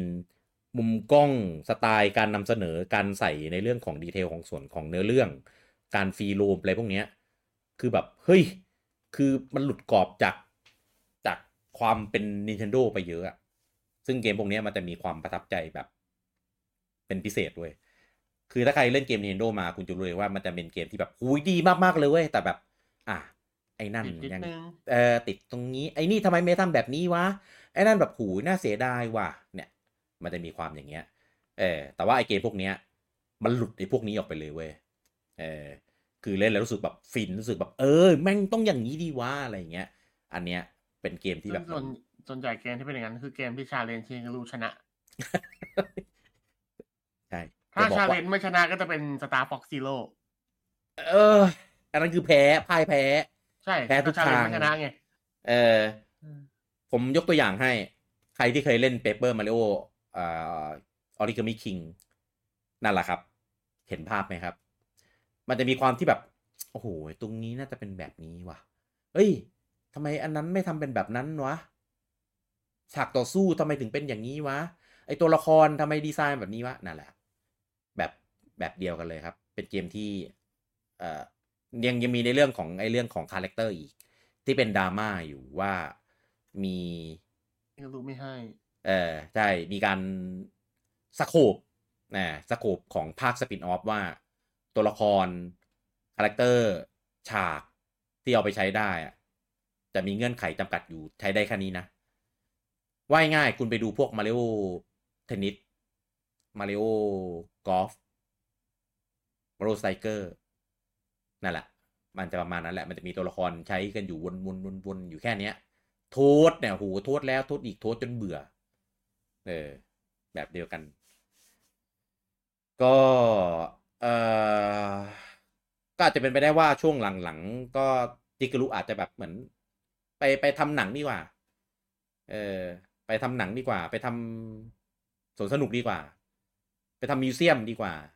อะไรเงี้ยเหมือนมีอย่างอื่นให้ไปยังไงก็ concentrate ได้ตังค์เออเพราะว่าอาจจะแบบเหมือนเหมือนมีมีความสนใจอ๋อื่นแล้วอไม่ ความจริงที่เขาทำหนังนี่ไม่ใช่อะไรพี่ให้จริงรู้ดิแท็กไปอย่างอื่น เออใช่ให้ทำคือมีอย่างเกมสะดวกให้ให้มาดิสแทรกไม่ได้แบบมาสนใจเกมแล้ว แต่การไปทำหนังอะ ก็จะมีคริสซังคอยคอยเบิร์ดกระโหลกอยู่เสมอนะว่า เอ้ยไม่ได้นะแบบเนี้ยเออหรือหรืออย่าห้าวนะเพราะเนี้ยอ้วคุมเลยวันเนี้ยเพราะว่าเขาคิดซังนี่คือเดี๋ยวเขาเขาไปเอาภาษาอังกฤษคิดซังสูอ๋งอเลยนะเพราะว่าเขาก็มีตำแหน่งอยู่ในใน Nintendo เหมือนกันนะ ใช่เขาเขาขึ้นเออตำแหน่งมาให้คิดซังเพื่อน่าจะเอามาเพื่อให้ มาช่วยให้คริสซังมาข่มแตะๆเนี่ยแหละเออให้คริสซังมาข่มจิเกรุเออว่าอย่างน้อยอ้วก็ไม่ใช่คนนผอมกได้นะแต่ว่าเออก็ข่มเออได้แหละเออดูดูแล้วก็ก็เกรน่างจะใจนิดนึงก็น่าจะกดเพราะมาขึ้นบอร์ดบริหารแล้วนี่ใช่ไหมใช่แล้วก็ยิ่งยิ่งถ้าไปสวนสนุกเนี่ยไปกับของทาง Universal นี่ยิ่งไปกันใหญ่เลย เออ ก็คงแบบไม่ได้ไม่ได้แบบไปอะไรได้ขนาดนั้น อืมนะครับอะก็เดี๋ยวต้องไปดูพวกเกมต่อๆไปนะครับ ที่กำลังจะออกอย่างอย่างเช่น เนี่ยมา r วันเดอร์เร็วๆนี้เออลองดูดีว่าเกมเนี้ยหลุดพ้นจากติเกรุจริงหรือเปล่า คือถ้ามีช้างมาแล้วเนี่ย อันนี้คือชาเลนจ์ชนะชนะแล้วอย่างหนึ่ง อย่างอื่นเนี่ยเดี๋ยวต้องรอดูกันอีกทีนะครับแล้วที่เหลืออื่นก็จะมีพวกเจ้าหญิงพีชอันนะอันนี้ที่อยากเห็นเอ้ยนะทีครับโชว์ดาวนี่ผมว่าฉีกแต่ยังรู้เยอะอยู่นะ เออ ผมว่ามีเป็นเป็นเกมที่มีความหลุยจิแมนชั่นมาก เจ้าหญิงพีชเนี่ย แล้วก็อ่าส่วนมาโลมาโลวาซ่าต้องที่คองมันเป็นรีเมคอยู่แล้วมันไม่อะไร เออนึกไม่ออกแล้วเกมอะไรจริงวะเต้ความชิงเกรู้ความชิงเกรู้เนี่ย มันเป็นอะไรที่ ต้องเล่น Nintendo มาสักพักจะรู้ว่าอันไหนมันเป็นความคิดชิงเกรู้อะโดนคือมันจะโดนหั่นอะมันจะโดนกดไว้แบบ เออ มันมันจะมีความรู้สึกอยู่นะอ่าอันนี้ชิงรู้สินะอะไรอย่างเงี้ยเออถ้าเล่ถูนกมาจเยอะจะเข้าใจำถูกจำกัดเอาไว้อะมันเป็นอะไรที่อธิบายด้วยคำพูดยาก เออ แต่คนอืมที่เล่นส่วนใหญ่จะรู้ใช่ที่โกลเด้นซันไม่มีภาคใหม่ก็เพราะโดนชิเกรุนี่แหละกดเอาไว้โอ้ชิงเกรู้แย่พี่ กูปั่นแล้ว เออเขาแบบบังคับให้ทำแต่มาริโอเกาะกีฬาสินะเออเออชิงเกรู้แย่อะเอออะก็ ผมว่าอันเนี้ย มันไม่มีข้อเขาเรียกอะไรนะ เป็นแฟกต์ให้เราได้มาเสพกันหรอก ใช่ เออซึ่งคนในเขาก็ต่อให้เป็นจริง ๆ เขาก็ไม่ออกมาบอก เขาก็พูดได้ไม่เยอะ ป้ายสีหรอก เออแต่มีบ้างนะครับ ถ้าเป็นเป็นศัตรูแบบภายนอกเป็น second party อะไรเงี้ยอย่างของ intelligent system ที่ให้สัมภาษณ์เรื่อง paper mario อะไรเงี้ยเออของของ monolith เนี่ยยังไม่เคยเห็น แต่ว่าไม่ถ้าน่าเกี่ยวข้องกันโดยตรงเออแต่ว่ามันเป็นเกมสไตล์ที่ชิเกรุไม่ไม่ยุ่งอะใช่เออแต่ถ้ามันไม่ใช่ไอพีเขาด้วยไงอ่าใช่ถูก แต่ถ้าทางคาเมลอดจะออกมาพูดอะไรก็ก็ได้นะไม่มีปัญหา หรือคาเมลอดบอกว่าไม่ฉันไม่พูดฉันสบายดีอยู่แล้วฉันทำเจนละ Camelot เจนละพูดเกมไม่ได้สองเกม สบายตัวอยู่แล้วไม่อยากพูดลอยลำเรื่องกูไว้ไงเออเรื่องกูไม่กูสบายส่วนมากไอ้เรื่องเม้ามอยนะครับผู้บริหารนะจะมากับอ่า third party และเป็น third party dev ของ third party ที่ลาออกแล้วอะไรเงี้ยจะมีหลุดมาเยอะอ่าอ่าใช่เออไม่มีไม่มีความสัมพันธ์นะไงตัด tie ทั้งหมดแล้วไง เราเอาเฉพาะก็จะมี developer นะอ่าเราไม่เอาไม่เอาทีมงานที่อ่าทำแค่เป็นพิธีกรแต่มาอ๋อนำเสนอไม่อะไรไม่แบบนั้นคนนะโปรดทิกกี้เขาเออมาแบบเสลอทำมาเป็นรู้ดีอะไรเงี้ยแบบนั้นนะไม่ไม่เอานะเอ้ยเราอย่าเริ่มดิเดี๋ยวหน้ามืดเลยไอ้ไม่สองไม่คนเนี้ยพี่พี่ไม่เริ่มไม่เอไม่งไม่ใครเริ่มอะพี่เริ่มเอง ผมผมไม่พูดเลยแล้วนะรอบแรกอะเออไม่มีใครเริ่มอะแต่เต้มึงเสริมไงเต้มึงต้องเบรกต้องห้ามดีแต่เต้มันรู้ไงเออ เต้มันผมคิดเจอผมจะพยายามแปะให้พิกกี้ตลอดเออเออแม่งไอเนี้ยแม่งตั้งใจมาขยี้ตลอดแหละ น้องเป็นห่วงเห็นพิกกี้ชอบเออจ้ะพิกกี้ชอบคิดจำได้ ไปข่าวต่อไปดีกว่านะครับ ข่าวต่อไปนะอันนี้ก็ยังคงเป็นดราม่าอยู่นะครับ เพราะว่าจริง ๆ แล้วเนี่ย คือตอนเนี้ยปู่ก็เริ่มปิดในส่วนของ e-shop ถูกไหมเออแล้วก็เดี๋ยวว่าเอ่อช่วงเดือนมีนาปีหน้าเนี่ย ก็จะปิดไม่ให้ merge ในเรื่องของเงินใน wallet อะไรอย่างนี้แล้วเออนะครับอันนี้หนักเลยครับ ก็ปู่จะปิดในเรื่องของระบบออนไลน์นะครับ ในส่วนของ Wii U แล้วก็ 3ds ว่าง่ายๆเกมที่เอ่อรันอยู่บน 3ds แล้วก็บน Wii U เนี่ย จะเล่นออนไลน์ไม่ได้แล้วเออซึ่งมีกำหนดอยู่ที่ช่วงเดือนสิงอ่าเดือนเดือนเมษาปี 2024 ปีหน้านะครับ อันเนี้ยผม ออกแนวไม่เห็นด้วยว่าทำไมทำไมทำไมจะต้องปิด มีเหตุผลอะไร เพราะว่าเกมอื่นๆอะ เครื่องอื่นๆอะ คือถ้าจะปิดอะก็ก็ปิดเป็นเกมๆไป ไม่ได้ปิดแบบ online feature ของแบบ ของฮาร์ดแวร์นั้นๆอะไปเลยนะ และที่สำคัญคือคือเครื่องเนี้ย มันเป็น last gen อะมันไม่ได้แบบเก่าขนาดนั้นเออถ้าเกิดเกิดปิดแบบของ DSi ไม่พี่ของ V ปู่ปู่จะปล่อยเจนใหม่แล้วไง ไม่มันรู้จะเลมันยลาเจนไปอีกขั้นหนึ่งรู้แต่มันก็ไม่เห็นมีความจำเป็นที่ต้องไปปิดเลย คือตอนเนี้ย ไม่มีใครรู้เหตุผลเลยเว้ยว่า ว่าทำไม ถึงปิดคือตอนแรกจะปิด e-shop ปิดอะไรเออเรื่องเนี้ยเราเข้าใจเออปิดไม่ให้ purchasing เพราะว่าเรื่องระบบเงินเรื่องอะไรเงี้ยมันเป็นระบบเก่าที่ไม่ได้เป็นระบบปัจจุบันไงแต่ปิดไม่ให้ออนไลาจะใช้น์เลน้อยยด้วเนี่ยยมั้งคิดว่า เออ คืออะไรจะประหยัดแล้วก็มีค่าคนใช้ด้วยแหละมันก็เลย ประหยัดไปเลยดีกว่าปิดอะไรเงี้ยค่า maintenance อะไรจะขนาดนั้น เออซึ่งก็อะแน่นอนครับว่ามีดราม่าเออเกิดทีมคล้ายๆเอ่อคล้ายๆเอ่อ Operation Rainfall อะเออชื่อว่า Pretendo เออออกมาเรียบรวบรวมข้อมูลเรื่องเนี้ยว่าแบบ เอ้ยเดี๋ยวเราจะแบบยื่นเรื่องไม่ให้แบบปิดให้ได้ อะไรอย่างเงี้ยให้ติดตามให้ให้เหมือนแบบรวมตัวกันไว้อะไรประมาณเนี้ยซึ่งซึ่ง ผมคิดว่าไม่ได้ผลหรอก มันมันคนละรูปแบบกันกับตอนที่ Operation Rainfall เอออันนั้นมันแค่เหมือน request มาให้เป็นแบบ localize ถูกไหมเออให้นำมาขายมาอะไรอย่างเงี้ยเออ แต่เนี้ยมันเป็นการปิดตัว มันเป็นเรื่องของแบบแผนของบริษัทเขาอะเออและอีกอย่าง Rainfall อะเออไม่ได้ effective นะ เพราะจริง ๆ สุดท้ายอะยุโรปเป็นคนทำเพื่ออเมริกาไปได้ มันไม่ได้ใช่ส่งผลที่อเมริกาอเมริกาไม่ได้เอฟเฟกอะไรเลย ใช่อเมริกาก็มักง่ายไงก็มีทำแล้วใช่ไหมอ่าาไปเออก็เลยจบอืมเออเพราะนั้นก็เป็น operation ที่จะเรียกว่าสำเร็จได้ไหมผมว่าไม่ได้ เป็นอะก็ถือว่าเป็นเป็นคนออกหน้าว่างั้นอะเออแต่เบื้องหลังแล้วอืมเกี่ยวข้องอะไรขนาดไหนเราไม่รู้ไงแต่ว่าอันเนี้ยอืมมันเป็นการปิดอะสมมติแบบวันหนึ่งปู่ปิดไปแล้วเนี่ย เดือนเมษาปู่ปิดตุ้มทำไงอะจะทำไงไปบังคับไปปู่เปิดได้เหรอมันไม่ได้อืมเออเขาจะแต่ปิดทำก็ก็นั่นแหละ แต่ใจผมอะผมไม่เห็นด้วยนะ เออไม่ด้วยกับที่จอะไร กับการที่ที่ปู่จะจะปิด ใช่ มันเร็วเกินอ๋อจริงๆก็นานแล้วนะนานนานจริงเว้ยแต่ว่ามันเหลือจริงๆแล้วมันเหลืออะไรอะ ไม่ก็ TDS พวกเกมต่างๆ ที่อยู่บน TDS หรือว่าระบบออนไลน์ ใช่ของ TDS ก็เหลืออะไรไงเหลืออะไรที่คนเขาคือ อะ มันไม่น่าจะมีผมคนว่าที่เล่นทำอย่างเงี้ย อืมอ่าใช่ อันเนี้ยผมว่าปู่ต้องมีข้อมูลว่าใช่เพราะคมันนไม่น่ามีคนใช้อะ active user อะที่ยังเล่นอยู่อะอืมไม่ไม่ matter แล้วอะอืมและผมว่าคนที่อคนมันจะมาอะพูพูดดตรงๆนะแคนที่บ่นน่ะปู่ปรกาศแหลอืมคนที่บ่นหรืออะไรก็ตามอะผมไม่ได้เล่นหรอก ก็คือบ่นไปตามนั้น ใครจะไปเล่นวะ เป็นความรู้สึก ใช่มันเออมันั่นแหละ มันไม่มีใครไปเล่นไง มีแหละ แต่ว่าอาจจะไม่ได้เยไออะมากอะมันมันมันมีใช่แต่มันไม่แมตเตอร์ใช่แต่มันมันไม่ได้ไม่เยสิอะขนาดนั้นแคนที่จะแล้วใช่ซึ่งผมคิดว่าเขาคงมีตัวชีวิตอะไรสักอย่างว่าเออคนเล่นจำนวนเท่านี้ปิดดีกว่า อืม ซึ่งทั้งนี้นั้นผมว่ามันต้องมีใน disclaimer หรือในอ่า term of use นะ ว่ายังไม่มีอะอะไรพวกเนี้ยปู่สามารถปิดได้อืมโดยถ้าละโอ้ยละเอียดอาจจะมีแบบขั้นต่ำ user เหลือกี่เปอร์เซ็นต์สามารถปิดได้อะไรอย่างเงี้ยเออ ถ้าอ้างอิงอย่างนั้นปิดได้อยู่แล้ว เราไม่มีสิทใช่ธิ์เพราะฉะนั้นขอยู่แล้วล่ะ ใช่ใช่ใช่เพราะฉะนั้นผมก็เลยว่า อ่า อย่างเงี้ย เราเราได้แค่ส่งเสียงไงมอ่า แต่ปู่ก็สามารถมันเป็นเสียงที่ปู่สามารถยันได้ว่า อ่าอย่างอย่าง Operation Rainfall อะไรอย่างนั้นอะคือสุดท้ายมันขายเกมแล้วมันโอเคมันได้รายได้ไงอืมแต่เนี้ยมันไม่มีทางที่ปู่จะได้รายได้คืนกลับมาแล้วใช่คือตอนเนี้ยมันจะเสียไหลออกเขาก็จะหยุดการไหลออกไงอืมพอเซิร์ฟเวอร์อะไรมันก็ต้องมี ค่าทำแหละ แล้วกลุ่มคนเล่นอะ มันคงไม่ได้มีอะไรขนาดนั้นเพราะว่าอย่างอะอีช็อปมันปิดไปแล้วนี่ใช่เพราะมันไม่มีการได้เงินกาเพิ่รมจากอันนี้แล้วไงการการซื้ออะเออมันก็คือไม่มีมันไม่ไม่มีทางที่จะบวกเพิ่มแล้วไงอืมมันมีแต่เอาออก ซึ่งก็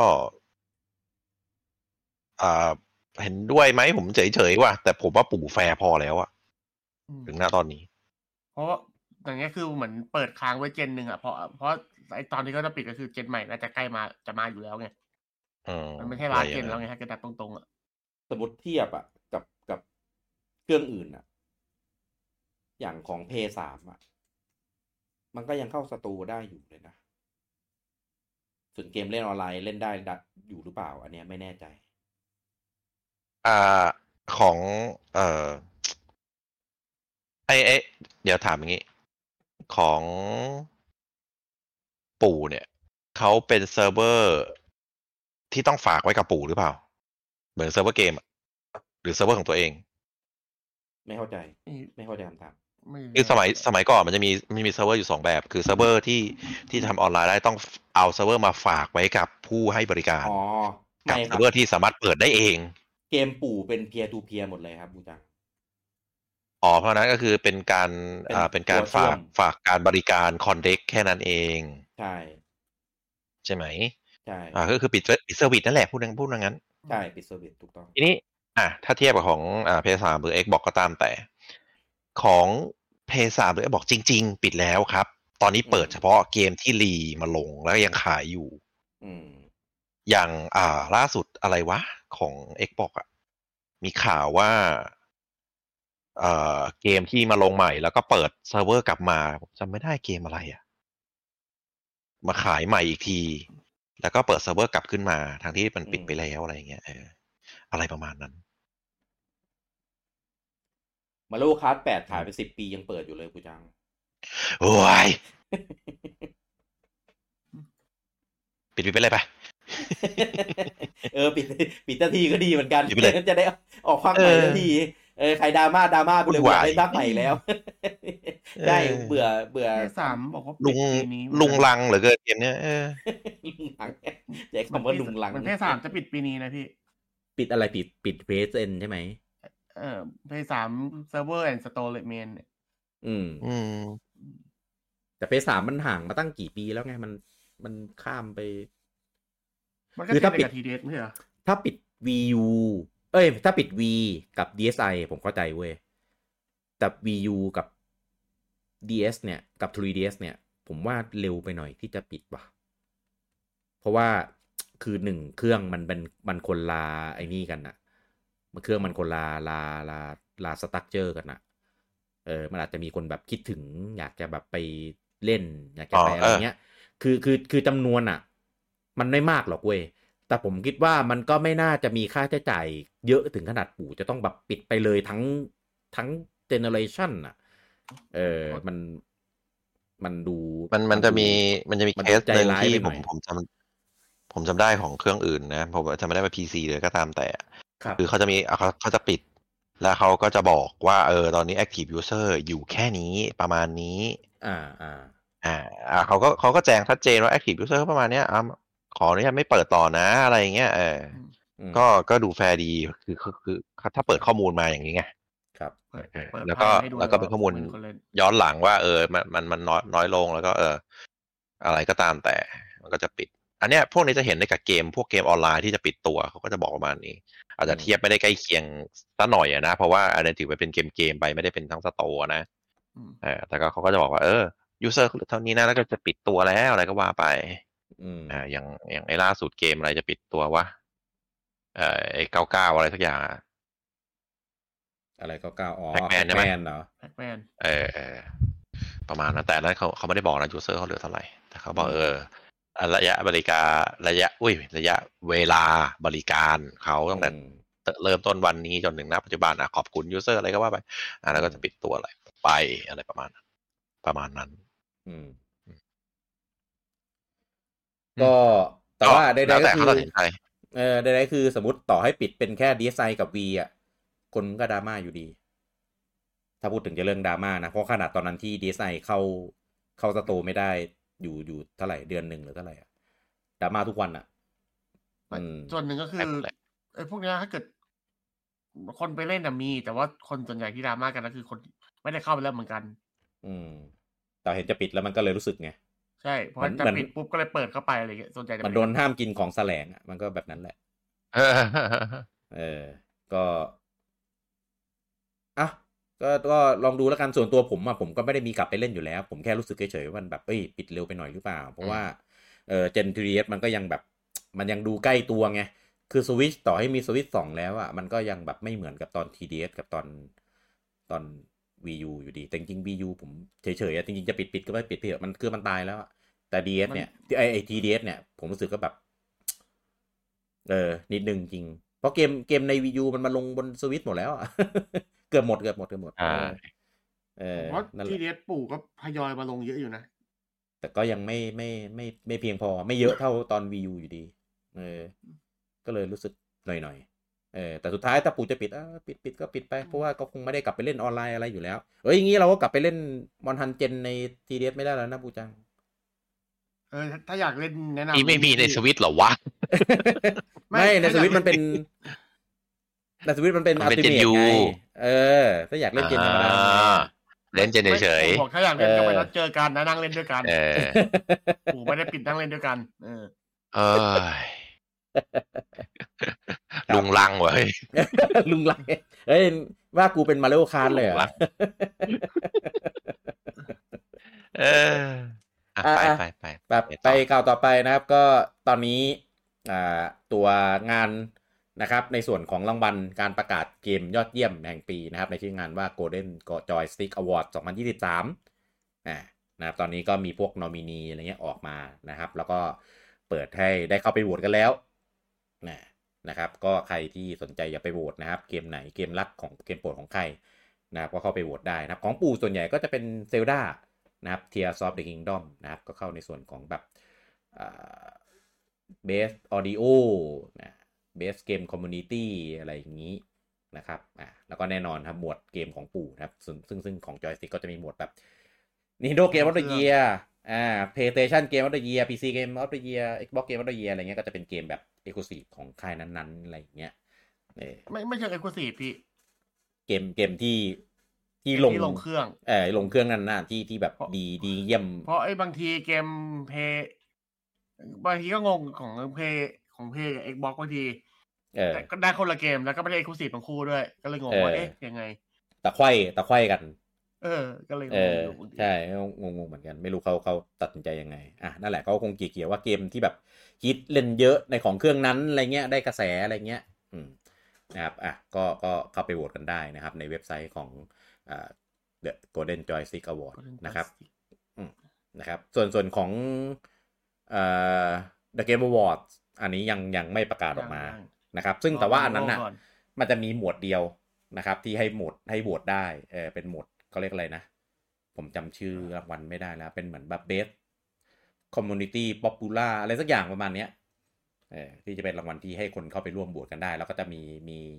เงื่อนไขเออค่อยๆ คัดออกคัดออกคัดออกไปเรื่อยๆ จนได้แบบเหลือแค่เกมเดียวอะไรอย่างนี้ถ้ารอยัลอะคล้ายๆเออประมาณนั้นมันจะมีเป็นรอบของมันอยู่ แล้วก็ค่อยๆ บูดแบบคัดออกคัดออกไปเรื่อยๆนะครับอะ ก็ไปร่วมบวชกันได้นะ คิดว่าคิดว่าคงมาเร็วๆนี้แหละช่วงเดือนตุลานี่แหละเออประกาศแบบนอมินีว่าเอ่อหมวดไหนเกมอะไรนะครับ ก็เดี๋ยวถ้าประกาศแล้วเดี๋ยวเราก็แน่นอนมามาไลฟ์วิเคราะห์กันเหมือนเหมือนเช่นเคยนะครับผมอะต่อไปเป็นในส่วนของยอดขายแล้วนะครับผมสัปดาห์นี้เริ่มก่อนที่ฝั่ง UK นะครับอันดับหนึ่งนะครับโอ้นี่แน่นอนนะครับเกมประจำชาติของเขานะครับจะไม่ขายดีอันดับหนึ่งเป็นได้ไงนะครับ EA Sport FC 2024 นะครับผมก็เข้าเฮ้ยใจประจำชาติเลยเหรอใหม่เลยพี่เรียบร้อยแล้ว อะไรนะเต้เออผมไม่เคยได้ยินนะใหม่นะอ๋อเหรอเออพี่โคพี่จะว่าเป็นเกมประจำชาติได้ไง ผมไม่เคยได้ยินโอเคชื่อโอเกมเคนี้เลยนะเกมเกมใหม่เกมใหม่นะแต่ว่ามันเป็นเกมเตะบอลไง มันก็เป็นเกมแบบแนวประจำชาติเขาอะไรเงี้ยเอ๊ะชื่อพวกไม่นี้นี่ชื่อไม่เห็นบอกว่ามีอะไรเลย ไม่ใช่ฟีฟ่าไม่ใช่เจลีไม่ใช่อะไรจะบอกว่าเป็นจำชาติ มันเป็นค่ายเดิมไง EA Sport ไงเออ คนคนเล่นก็เลยจำได้ไอ้พวกถือนี้ว่าเป็นอ่าซีรีส์ใหม่ที่ขายดีนะเอาจริงจ้ะเป็นซีรีส์ใหม่ที่แบบเออใหม่จเปิดริงๆตัวมาแล้วแบบขายได้เยอะอยู่เลยเออสุดยอดไม่แล้ภาคแรกเลยเออเออจ้ะไม่แล้วเอันดับ2นะครับ Mortal Kombat 1นะครับ ตกมาจากอันดับที่1นะครับ อันดับ3นะครับ Hogwarts Legacy ตกมาจากอันดับ2อันดับ4นะครับ เกมลุงลังของบูจังนะครับ Mario Kart 8 Deluxe นะครับเอ่อขึ้นมาจากที่5นะครับ อันดับที่ 5 นะครับ Grand Theft Auto 5นะครับขึ้นมาจากที่ 8 นะครับ อันดับที่ 6 นะครับ ขึ้นมาจากที่9 Zelda Tears of the Kingdom อันดับที่ 7 นะครับ ผมขึ้นมาจากที่ 10 นะครับ Minecraft ของ Nintendo Switch นะครับ อันดับที่ 8 นะครับ กับมา re-entry อีกครั้งหนึ่งนะครับ กับ Star Wars Jedi Survivor เพราะว่าเห็นว่ามีอัปเดตเรื่องของ performance อะไรเงี้ยให้ดีมากยิ่งขึ้น เออ นะครับ ผมว่ารออันนี้อยู่เลยนะครับ แต่ว่ามันดันมาในช่วงที่เกมเยอะแยะก็เลยยังยังไม่ได้กลับไป เพราะว่าผมมาเล่นแค่จบ เออไม่ได้เก็บทุนเพราะว่า performance มันแบบโอ้เหนื่อยเหลือเกินนะครับก็อัปเดตเนี่ยเดี๋ยวว่าวันหนึ่งว่างๆจะกลับไปเล่นนะครับอันดับที่ 9 นะ Call of Duty Modern Warfare 2 นะ ขึ้นมาจากอันดับที่ 14 นะครับ แล้วก็อันดับที่ 10 นะครับ Witcher 3 Wild Hunt Complete Edition นะครับ ขึ้นมาจากอันดับที่ 22 อันนี้ไม่รู้มายังไง ไม่รู้มีกระแสอะไรนะครับ ต่อไปเป็นอาของฝั่งญี่ปุ่น นะครับผมอันดับหนึ่งสัปดาห์นี้นะเป็นเกมใหม่เข้าชาร์ตในสัปดาห์แรกนะครับกับ Fate นะครับ Samurai Remnant นะครับเป็นเกมจากของตัว Koei Tecmo เป็นแอคชั่น RPG ที่แอบผสมคล้ายๆ Musou นิดๆนี่นะครับแต่ว่าก็กระแสดีนะครับแม้กระทั่งในไทยเราก็ก็ค่อนข้างเอ่อมีคนให้ความสนใจกันค่อนข้างเยอะนะครับแฟนเพจในญี่ปุ่นก็ส่งเหลือด้วยอ่าฐานฐานแฟนของ Fate มันเยอะนะครับ ก็สัปดาห์แรกทำได้อยู่ที่ 34,728 ชุดครับผมอะ อันดับที่2นะครับผมอะก็เป็นเกมใหม่เหมือนกันนะครับอันเนี้ยผมไม่เชียร์แล้วก็น่าจะเป็นโดนหลอกขายกันไปเยอะเลยนะครับกับเวอร์ชันของ Switch นะครับกับ Infinity Strash นะครับ Dragon Quest The Adventure of Dai นะครับหรือว่าไดตะลุยแดนเวทมนต์นั่นเองนะครับผมซึ่งทำไมว่าหลอกขายอะ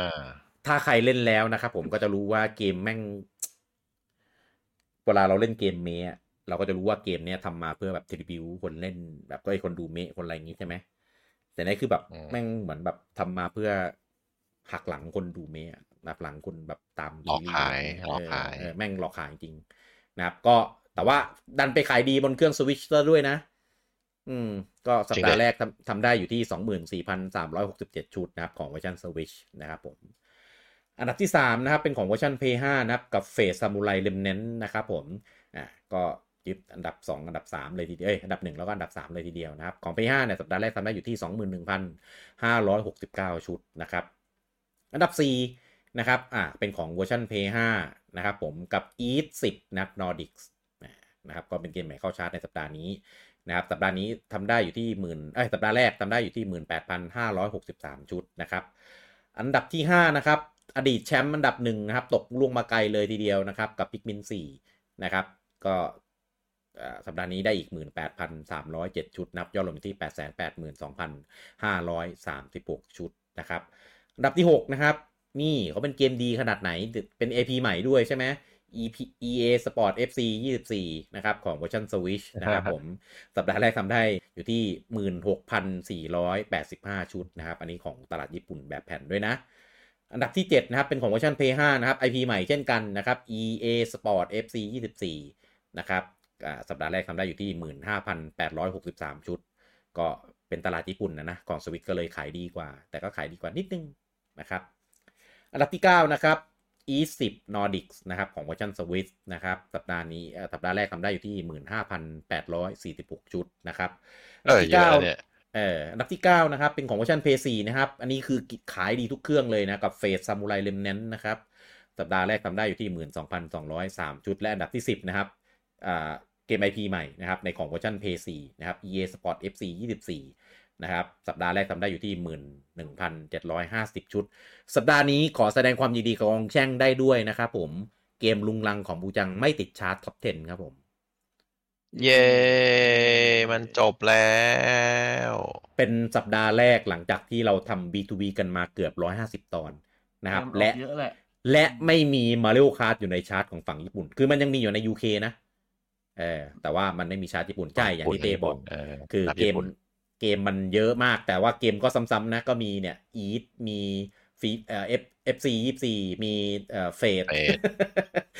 มีมีอยู่ประมันสาม IP แต่จองไปแล้วเอ่อเก้าเก้าอันดับใส่เครื่องไงเออวนไปวนมา ใช่มี Pikmin น่ะหลงหลงอยู่เกมเดียว ที่เป็นแชมป์เขาอะ Top 10สัปดาห์นี้เออก็เลแต่ยแต่ไงก็ตามครับในในที่สุดมาริโอมันก็หลุดหลุด จบไปชาร์ตแล้วเออหลุด Top 10 แต่ว่าก็คงเออออยู่ในในใน Top สักทีสามสิบแหละเออเพียงแต่ว่าถ้า Top 10 มันหลุดไปแล้วนะครับ ซึ่งซึ่งมันไม่เคยหลุดสัปดาห์เลยหน้าคบมีอะไรออกไหมนะถ้าถ้ามีไม่ก็เด้งกลับมา เอสัปดาห์หอน้านั่นดิร้านเนี้ยเกมออกก็มีไอ้นี่ไงมี ไอ้พวกปิกาจูพวกเนี้ยอ๋อเกม Detective Pikachu อาทิตย์อะอืมเกมเออเกมต้นเดือนอะครับ แต่ว่าไอ้พวกเนี้ยมันจะลดลงไงพวก Fate พวกอีพวกอีททพวก Fate อะมันจะ drop ลงไปเออมันก็จะมันจะ drop เด้งขึ้นมาแทน ใช่ มันก็จะกลับมาโอ้ยแต่ล่วงสัปดาห์เดียวถือว่าประสบความสำเร็จแล้ว เออหลังจากที่เราแช่งเราสาบแช่งเรากลด่ามันมากว่าเออร้อยห้าสิบสัปดาห์นะเกือบร้อยห้าสิบสัปดาห์นะในสุดเราก็ทำได้แล้วนะครับผมใช้เวลานานเหมือนกันนะ เอออะ Top 10สัปดาห์นี้ครับก็เลยเหลือสวิชแค่ 5 เกม p 5 3 เกม แล้วก็ p 4 2 เกมครับผม อะส่วนของฮาร์ดแวร์นะครับ Nintendo Switch นะครับ Original เนี่ยอยู่ที่ 7,375 ชุดนะครับ Switch Lite 6,883 ชุด แล้วก็ OLED นะครับ 42,270 ชุดนะครับ รวม 3 รุ่นนะครับ อยู่ที่ 56,528 ชุดนะครับ ก็ลดลงมาประมาณ 20,000นะจากสัปดาห์ที่แล้วนะครับ ส่วนของ P5 นะครับผม เวอร์ชันปกตินะครับอยู่ที่ 43,6อ่า96 ชุดนะครับแล้วก็เวอร์ชันดิจิตอลเนี่ยอยู่ที่อ่า5,550 ชุดนะครับรวม 2 เวอร์ชันอยู่ที่ 45,946 ชุด มันจะมีวันหนึ่งที่เราได้เห็นยอด Play 5แซงแซง Switch ไหมเออผมดูว่ามันก็ดูเลยไม่อย่างการันตีอย่างไม่ไม่เกินไม่เกินสองปีพี่ทำไมอะ โอ้ยจะไปเอาเทียบแบบนั้นเนี่ยมันตายแล้ว เออส่วนของ Xbox นะครับผมอ่า ซีรีส์ S เนี่ยได้อยู่ที่ 3,485 ชุด ส่วนซีรีส์ X เนี่ยได้อยู่ที่ 1,043 ชุดนะครับ รวม 2 เวอร์ชันอยู่ที่ 4,528 ชุดนะครับ ก็ลดลงมาจากสัปดาห์ที่แล้วครึ่งหนึ่งนะครับ สัปดาห์ที่แล้วคุณบูจังไม่ได้มานะครับ Xbox ขายได้ตั้ง 9,000 กว่าชุดเลยนะอืมเกือบหมื่นเออขายดีเลยทีเดียวอืมอืมนะครับ แต่ว่าใดๆก็คือเอ่อเราต้องบันทึกไว้ในประวัติศาสตร์นะครับว่า Week to Week Episode ที่ 148 เนี่ย Mario Kart ไม่ติด Top 10 ของตลาดญี่ปุ่นนะครับ ก็เอาไว้เอาไว้ไปซื้อหวยกันได้นะครับ เอาเลขไปไปซื้อกันได้นะครับ วันนี้วันที่ 6 แล้วนะครับ อีก 10 วันก็ออกแล้วนะครับ ถูกไม่ถูกบอกด้วยนะ เอออะจบแล้วนะครับสำหรับ Week to Week นะครับ ใน Episode ที่ 148 ในสัปดาห์นี้นะครับ แล้วเดี๋ยวไว้เจอกันได้ใหม่นะครับ ใน Episode หน้า โอ้เกือบ 2 ชั่วโมงเลยทีเดียวนะครับ Week to Week นี้จัดเต็มนะ เพราะว่ามันมีประเด็นที่เราต้องมาถกเถียงกันด้วยแหละ เออนะครับ แล้วเดี๋ยวไว้เจอกันได้ใหม่นะครับใน Episode หน้านะครับผมสำหรับวันนี้ผมลูกกี้คุณบูจังคุณเต้ต้องขอลาทุกท่านไปก่อนครับ สวัสดีครับ สวัสดีครับตาบิวยังอยู่นะ อะไรนะ มีมีอ๋อเออยังไม่จบอัดอ้าวไม่เป็นไร อันนี้ตัดไปแล้วเดี๋ยวเนาะเออเดี๋ยวไปตัดออกเดี๋ยวไปตัดออกไม่เมื่อกี้จะตอบอะไรคอมวะเมนต์ไงมีเขาถามอืมลืมลืมว่าต้องเดี๋ยวรีบโทษแป๊เกินหงเต้